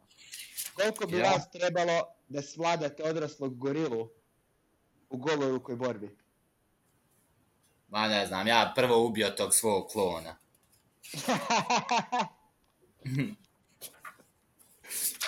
A kao, Njega, ja, moraš ja gledati. bi gorili pomogao protiv njega, brate. Kao, uglavnom ne dam ljudima da se izvuku od odgovora, ali ovo je odgovor koji ima smisla s tobom, pa sam zadovoljan. Sad će ti drugi ovo malo još da mi prepolovi, brate. Goni ga, brate. Kad vidiš, nikad nisam o tome tako razmišljao. I ovo jedra sitno nešto malo po čemu se osjećam poseban da ne Pa postoji. sad će nam ti dođe tako i počne ti uzmat tvoje stvari. Pa ko te jebe? Imaš seriju na Netflixu o tome. Sa Paul Radom. Ne mogu sad sjeti kako se zove da me ubiješ, ali točno o tome se događa. Lik se klonira da bude bolji od sebe i da mu ta bolja verzija uzme život. Pa ja, pa šta će drugo biti to? Budala, brate. Iš kako on isto, kako može, ono sad, ne možeš ti biti neko drugi ti, onda ti, ako postaneš neko drugi ti, nisi ti, brate, i to je baš neko. E, slušaj. Druže dičnog i slavnog Nerona, o Julije Flore, recimo, nudi ti neko na prodaju nekakvo ropče, od nekud stibra ili možda iz Gabija, pa kada počne, Beo je gle kao sneg, pa lepuškast od glave do pete. Osam, osam hiljadarki samo i tvoje, od malih je nogu sviko da sluša i skače. Kud gazda mu okom, on skokom, pomalo grčki razumije, za sve ti je sposoban spretan, glina je to da ga mjesiš, da od njega stvori šta hoćeš. Znaj da pjeva, ne slavno, ali dobro za pripite goste. Trgovac postaje sumnjiv da lošu uvaljuje robu kada je suviše hvali, a krije joj mane. No meni nije prigustilo. Eto, oskudije vam, al sam na svome. Činim ti cijenu i nikoga po to prodavao ne bi. Boga mi nija, sem tebi. Do duše, on pobježe jednom. Sakri se jadnik pod stube, pa drhti ili drhti pred bičem. Ako ti ne smeta bjekstvo, ti pazar bi sklopio, jel da? Trgovac mirno bi novac svoj ponio, zašto i ne bi. Svjesno si kupio roba, upozoren da je pod manom. Tužiš li trgovca ipak, od parnice ne čekaj ništa. Ja sam ti rekao lijepo na rastanku, lijepo ti rekao što se ti dužnosti tiče da lijen sam, da ne bi bjesnio na mene postije što uzalud očekuješ pismo. E, ali koja mi vajda što pravo na mojoj strani, kada me napadaš ipak. Šta više prebacuješ grdiš da obećanje se svoga ne držim i ne šaljem pjesme. Ko onaj Lukulo vojnik, u šteđevinu mu bijednu, krvavo stečenu jednom, dok krkaše iscrpljen borbom, digoše. On se razbjesni na lopova, na sebe kivan, skoči ko razjaren vuk sa zubima oštrim od posta, sam Mitridatovu vojsku svu rastjera s bedema tvrdog, zauze najtvrđi grad i prebogat novcem i plijenom. Time se proslavi silno i zadobi počasti mnogi. Čekaj, čekaj, čekaj, ponovi ovaj zadnji dio od time. Zaštekalo neki zvuk. Mhm. Time. Time se proslavi silno i zadobi počasti mnogi. 20.000 usto se stercija nagrade dobi. Uskoro isti taj pretor da razori ih tjede još jednu tvrđavicu, pa stade da deliju našega bodri riječima koje bi hrabrost i zecu čak uliti mogle. Hajde junačino, počuj zov hrabrosti svoje, pa sretno nova priznanja da primiš za zasluge, šta je što stojiš. Na to će lukavo ovaj, iako je seljak. Džed ide more, džed ide oćeš onaj kome maznuše kesu. Ja sam vaspitavan srećom u Rimu i tamo naučih kakve je štete sve Ahil Ahajcima nanio srđbom. Ove mi temelje dobre još nagradi mudra Atina. Tamo se učih da pravo raspoznam, da pravo raspoznam od lažnog, da vrijedno tragam za istinom čistom u gaju akadema. Avaj, sa toga dragoga mjesta me odnješe burna vremena, požar građanskog rata mi nevještom oružje dade, sasvim nedoraslo snazi i mišici Avgusta moćnog. Otpusti iz rata ja najzad od, krvavih Filipa dobih, ponižen vrati se doma i slomljenih krila, bez doma očinskog i bez imanja. A bijeda, taj podsticaj moćni, dade mi u ruke pero.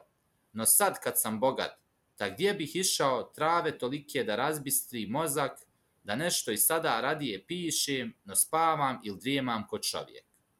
Godina odnosi svaka i plijen svoj iz našeg života. Ljubav mi oteše šale i igru i gozbe, a sada dođe mi na red i lira. Pa šta sada od mene išćeš? Ne vole najzadni ljudi svi isto, niti istom se dive.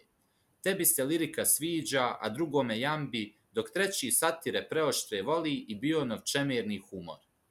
Ni tri gosta da složiš, jer svakome drugo se sviđa, svako ti zahtjeva drugo, i gurmanska razna su nepca. Šta da im dam, a šta ne? Što odbijaš ti, hoće drugi. Ovo bi ti, ali baš to se obojici ostaloj gadi.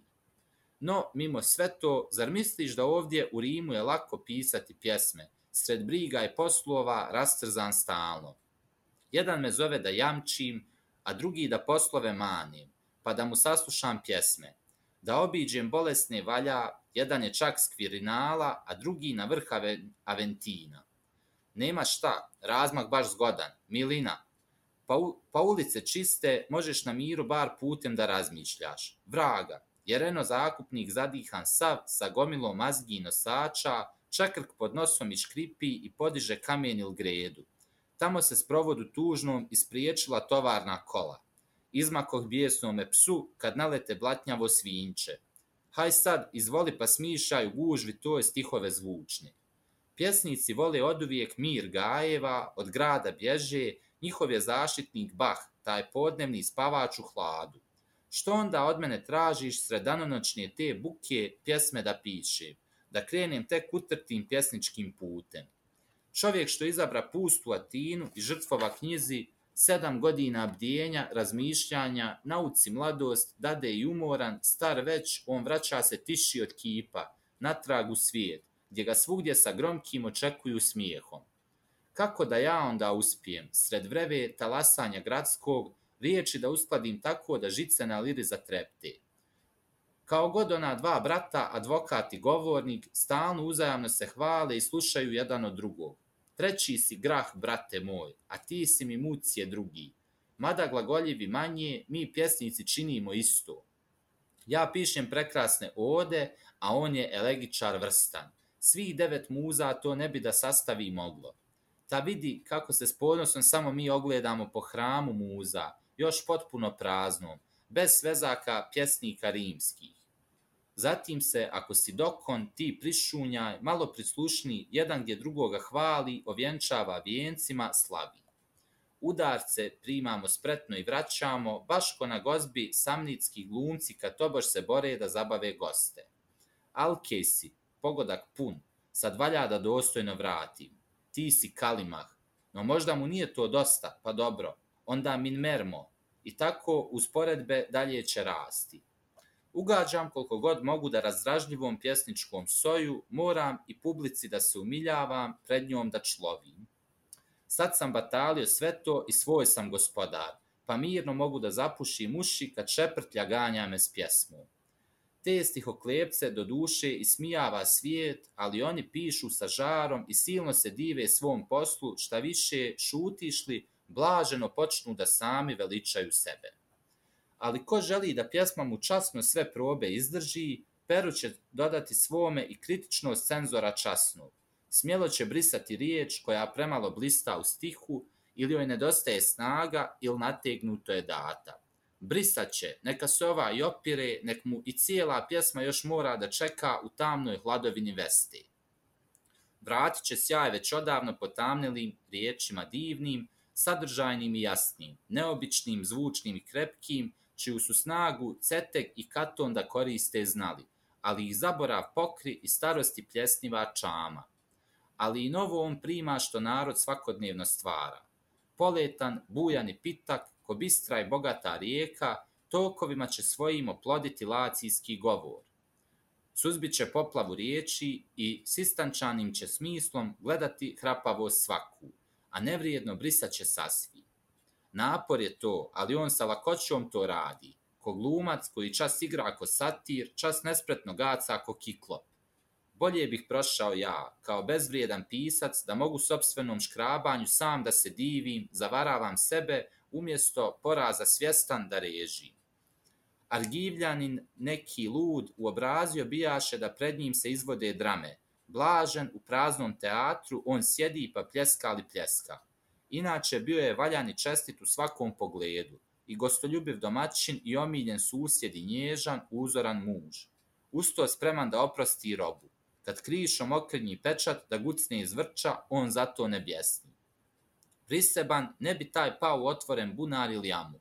Rodbina sva se ustrča, povuci, potegni, te daj mu sad kukurijeka, sad pravog suvarka za žuč, te se čovjek povrati. Došavši sebi, a što mene ubiste ljudi, poviće. Nije to spas, nego smrt kad mi uzete radost.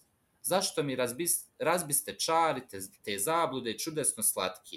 Krajnje je vrijeme da i mi već dođemo svijesti i sve to pustimo djeci, jer to je i uzraz za ludosti takve. Dosta već traganja tog za riječima metrički tačnim, nađemo ritam života i životna mjerila prava. Zbog toga u sebi često sam sa sobom razgovor vodim Da nešto morite žeć, mada stalno po vas dan se pojiš, rekao bi ljekaru, zar ne? Da što više si steko, žudiš da stekneš još više, zar nikom to priznao ne bi? A da ti prepisan korijen ili trava ne pomažu, ti bi bacio sve to i ne bi se liječio dalje tim lijekom, koji ne koristi ništa. U narodu kaže se, kome bogovi daju bogatstvo i mudrost mu daju ko pride. No kako, otkad si bogat, baš nimalo mudriji nisi, zar ćeš i dalje da savjet od istih očekuješ ljudi? Kad bi te doista moglo bogatstvo da učini mudrim, da te oslobodi straha i pohlepe, ta zar se ne bi stidio da se još nađe lakomiji i kod od tebe? Sve što u gotovom platiš je tvoja svojina, no ipak, spravnog je gledišta tvoje i ono što rabiš, jer njiva koja te hrani je tvoja, pa mada je Orbije vlasnik, nadzornik njegov će tebi da usjeve proda i tebe osjeća stoga ako gazdu. Za novac svoj dobiješ grožđe, jaja, živinu i širu i tako ti pomalo, eto, kupuješ cijelo imanje za koje je plaćeno jednom, možda i 1300 sestercija, možda i više. Novcem si platio hranu, svejedno da li skoro ili davno, i dugogodišnji vlasnik arcijskog polja i vejskog može da misli šta hoće, ali kupljenim hrani se zeljem. Kupljenim drvima predmag, predmrak zagrijava kotao hladni. Ipak on naziva svojim sav prostor među redom topola, zasađenih, da ne bi sa susjedom imao spora. Šta će to nazvati može, šta, šta se to nazvati može baš svojim, kad svakog trenutka sve može molbom ili novcem ili silom ili smrću da pređe u ruke drugog i tako da promijeni vlasnika. Najzad, nema posjeda vječnog, ko val što za valom se diže, tako nasljednik jedan potiskuje drugog, pa čemu dobra jambari? Mada kalabrijske pašnjake imaš, kupuješ lukanske još. Ta sve to pokosit će orkus, veliko zajedno s malim i ne da se ganuti zlatom tirenske statue, mramor, dragulji i srebro i slike, slonova kosti skupocijen iz Afrike, nabavljen purpur. Mnogi bez toga žive, a mnogi ne mare za to. Rođena braća, pa jedan se ludira, dangubi šetka, ne bi svoj mijenjao nerad za herodske gajeve palmi. Drugi je bogat, al mračnjak. Od zore do mrkloga mraka krči plamenom šumu, a ledinu gvozdenom kukom. Otkud to? Samo geni to zna koji s nama se rađa, s nama i mrije, to smrtno božanstvo u smrtniku svakom. Nestalna lika, u nekom je crn, a u nekom je bijel. Ja ću od onoga što imam da trošim koliko mi treba. Ne tiče me se šta će moj nasljednik reći kad primi možda i manje od onog što zatekoh ja. Ali bih ipak htio da znam da li je priprost veseljak i rasipnik isto. Ima li razlike tu kad je tvrdica neko ili štedljiv. Nije to isto. Kad rasipaš svoje i, uziv, i uživaš stalno, kesu da driješiš i nećeš da zapneš da zaradiš više. I kada krišom kođačić na praznike školske kvinkvatra, koristiš svaki trenutak jer rado za kratko je data. Neka me prljava bijeda mi moji iđe samo. Da li plovim velikom lađom ili malom, svejedno je, glavno da plovim. Istina, ja baš ne plovim sa jedrima punim, ali zato ne moram ni da se stalno sa vjetrima suprotnim borim. Snagom sam, likom i duhom, vrlinom, imanjem i čašću, posljednji između prvih, od posljednjih ipak još prvi. Pohlepa nisi, tim bolje. A ostalo, zar su s tom manom pobjegle ostale sve? A jesi li siguran sasvim da ni častoljublja nemaš, ni gnjeva, ni straha od smrti? Da li baš ismijavaš snove, čudesa i jezive slutnje, vještice, vile, vampire, urokljivost testalske čini? Rođendane, da li slaviš baš s ponosom? Da li baš praštaš prijatelju? Da li bivaš što starost se bliži sve bolji? Ako si pao u trnje, ne vrijedi da jedan trn vadiš. Ako ne umiješ da živiš, izmakni se. Ima ako umije. Dosta je provoda bilo i pijanki, gozbi, sad sve to mani, da ne bite jednom, kad prevršiš mjeru, svi mlađi kojima provodi liči, odgurnuli s podsmijehom grubi. Eto ga. hvala ti na ovom i hvala ti... Koja je knjiga, reci mi? Šta smo čitali? Ovo su pisma od Horacija. Horacije. Ovo, je star, ovo što sam vam čitao je starije od Isusa Krista. I to tišću godina skoro, ako sad dobro sjećam nije baš toliko, on je mislim živio 65. godine prije nove ere, ali eto on kad je ovo pisao u Puli je recimo u Koloseu mu bila špica. Da, i to kao neko vrijeme je bila špica. Taj taman se sagradio, zadnjih jedno 20-30 godina se događale stvari. je li to tako? Da, taman negdje početkom nove ere se sagradio. Tako malo prije Krista. Se sagradio, a završen je u prvom stoljeću. Poslije E pa onda ni... E. A, a stani, je li radio Koloseum, ono, pravo? Da, da, da, da, jes? da, da, da. I bio je car Vespazijan je to napravio i unutra su imali pomorske bitke. A, znam to, to sam, strašno, to sam tamo saznao, s brodovima se biju. Evo, Pametni, sto nekih sranja. Ali da, pametni ljudi. postoji šansa da je on došao Džiru Pulu vidjeti šta ima. U to vrijeme jer je Pula bila deseta Istra, je bila deseta Italska republika, nije bila provincija rimska. I tu su Pa živjeli ja mislim da, senatori, ja mislim da generali. tu došli zato što je tu fino, brate, baš je lijepo kod vas i plaža je dobra, ona kamena. ono, baš- Vrijeme i u Puli i oko Pule ima preko 200 izvora pitke vode. Ma ja bole. I oni Austro-Ugari su tu napravili, one vile baš su dobre. Pa da. Ovaj, Preslat. hvala, ti, hvala ti puno na ovom, hvala ti ovaj, na ovom našem razgovoru, hvala ti na knjigama koje pišeš i na genijalnom tome. O, i, I na tome što si takav genijalan ko što jesi. Jako Hvala kad bi- tebi. jer treba nam ljudi koji, koji slijede svoje snove 100%. Tako je. Wu-Tang. E, I hvala ti što si jedan od njih, Buraz. Hvala Ovaj, tebi što si me zvao. Uh, Uvijek. ako ovo neko pregleda do kraja, uh, hvala mu što je gledao. Uh, Ili on, Mi- nećemo biti seksisti. je tebi bilo dobro, brate? Meni je bilo odlično. Ja sam rekao Meni svima, ja tebe volim slušati. tačan, brate. Pa kužiš, Znači, ja tebe mogu slušati satima. Satima te mogu slušati kako pričaš, pričaš pametne stvari, tako da... Kad bi, ja iskreno mislim da kad bi se više ljudi počeli nalaziti i samo pričat dva sata o stvarima sa svojim prijateljima, da bi, da bi puno lakše se ne, s nekim stvarima nosili kad ih uspijemo izgovoriti. O, pa normalno. Pa dok ne, ja mislim da počinje suočavanje s tim da možeš izgovoriti. Točno to. Sve dok ne možeš tačno izgovoriti, ubelaj si. Ali eto, pozdrav svima. E, još jednom da ponovim. Znači, Boris Slavić, zadnja knjiga koja mu je zašla, Koraci, Elektra, izdavačka kuća koja će uskoro sve biti svuda. Slušajte Frenkija, čitajte Borisove knjige koje možete kupiti preko njegove Facebook stranice, to jest Facebook profila, ali uskoro još Facebook stranice. Slušajte dobru muziku, vozite skate, i rekao bi vam nemojte se drogirati, ali korona. Ma ja, malo se drogirajte i vodite puno ljubav. Točno to. Ako možete, nemojte prelaziti granice ako ne smijete. Može na ruke uvijek, ako ništa ne može da se to zapostavlja. Rukavicom i dobar si. Ma ja, E, Hvala ti još jednom, mi se čujemo generalno u životu, a ja bih svima preporučio da pročitaju tvoje knjige, jer meni su donijele puno sreće i zadovoljstva.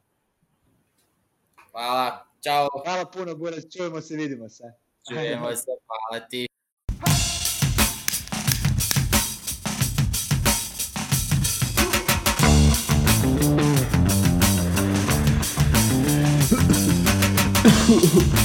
High and mid. Uh,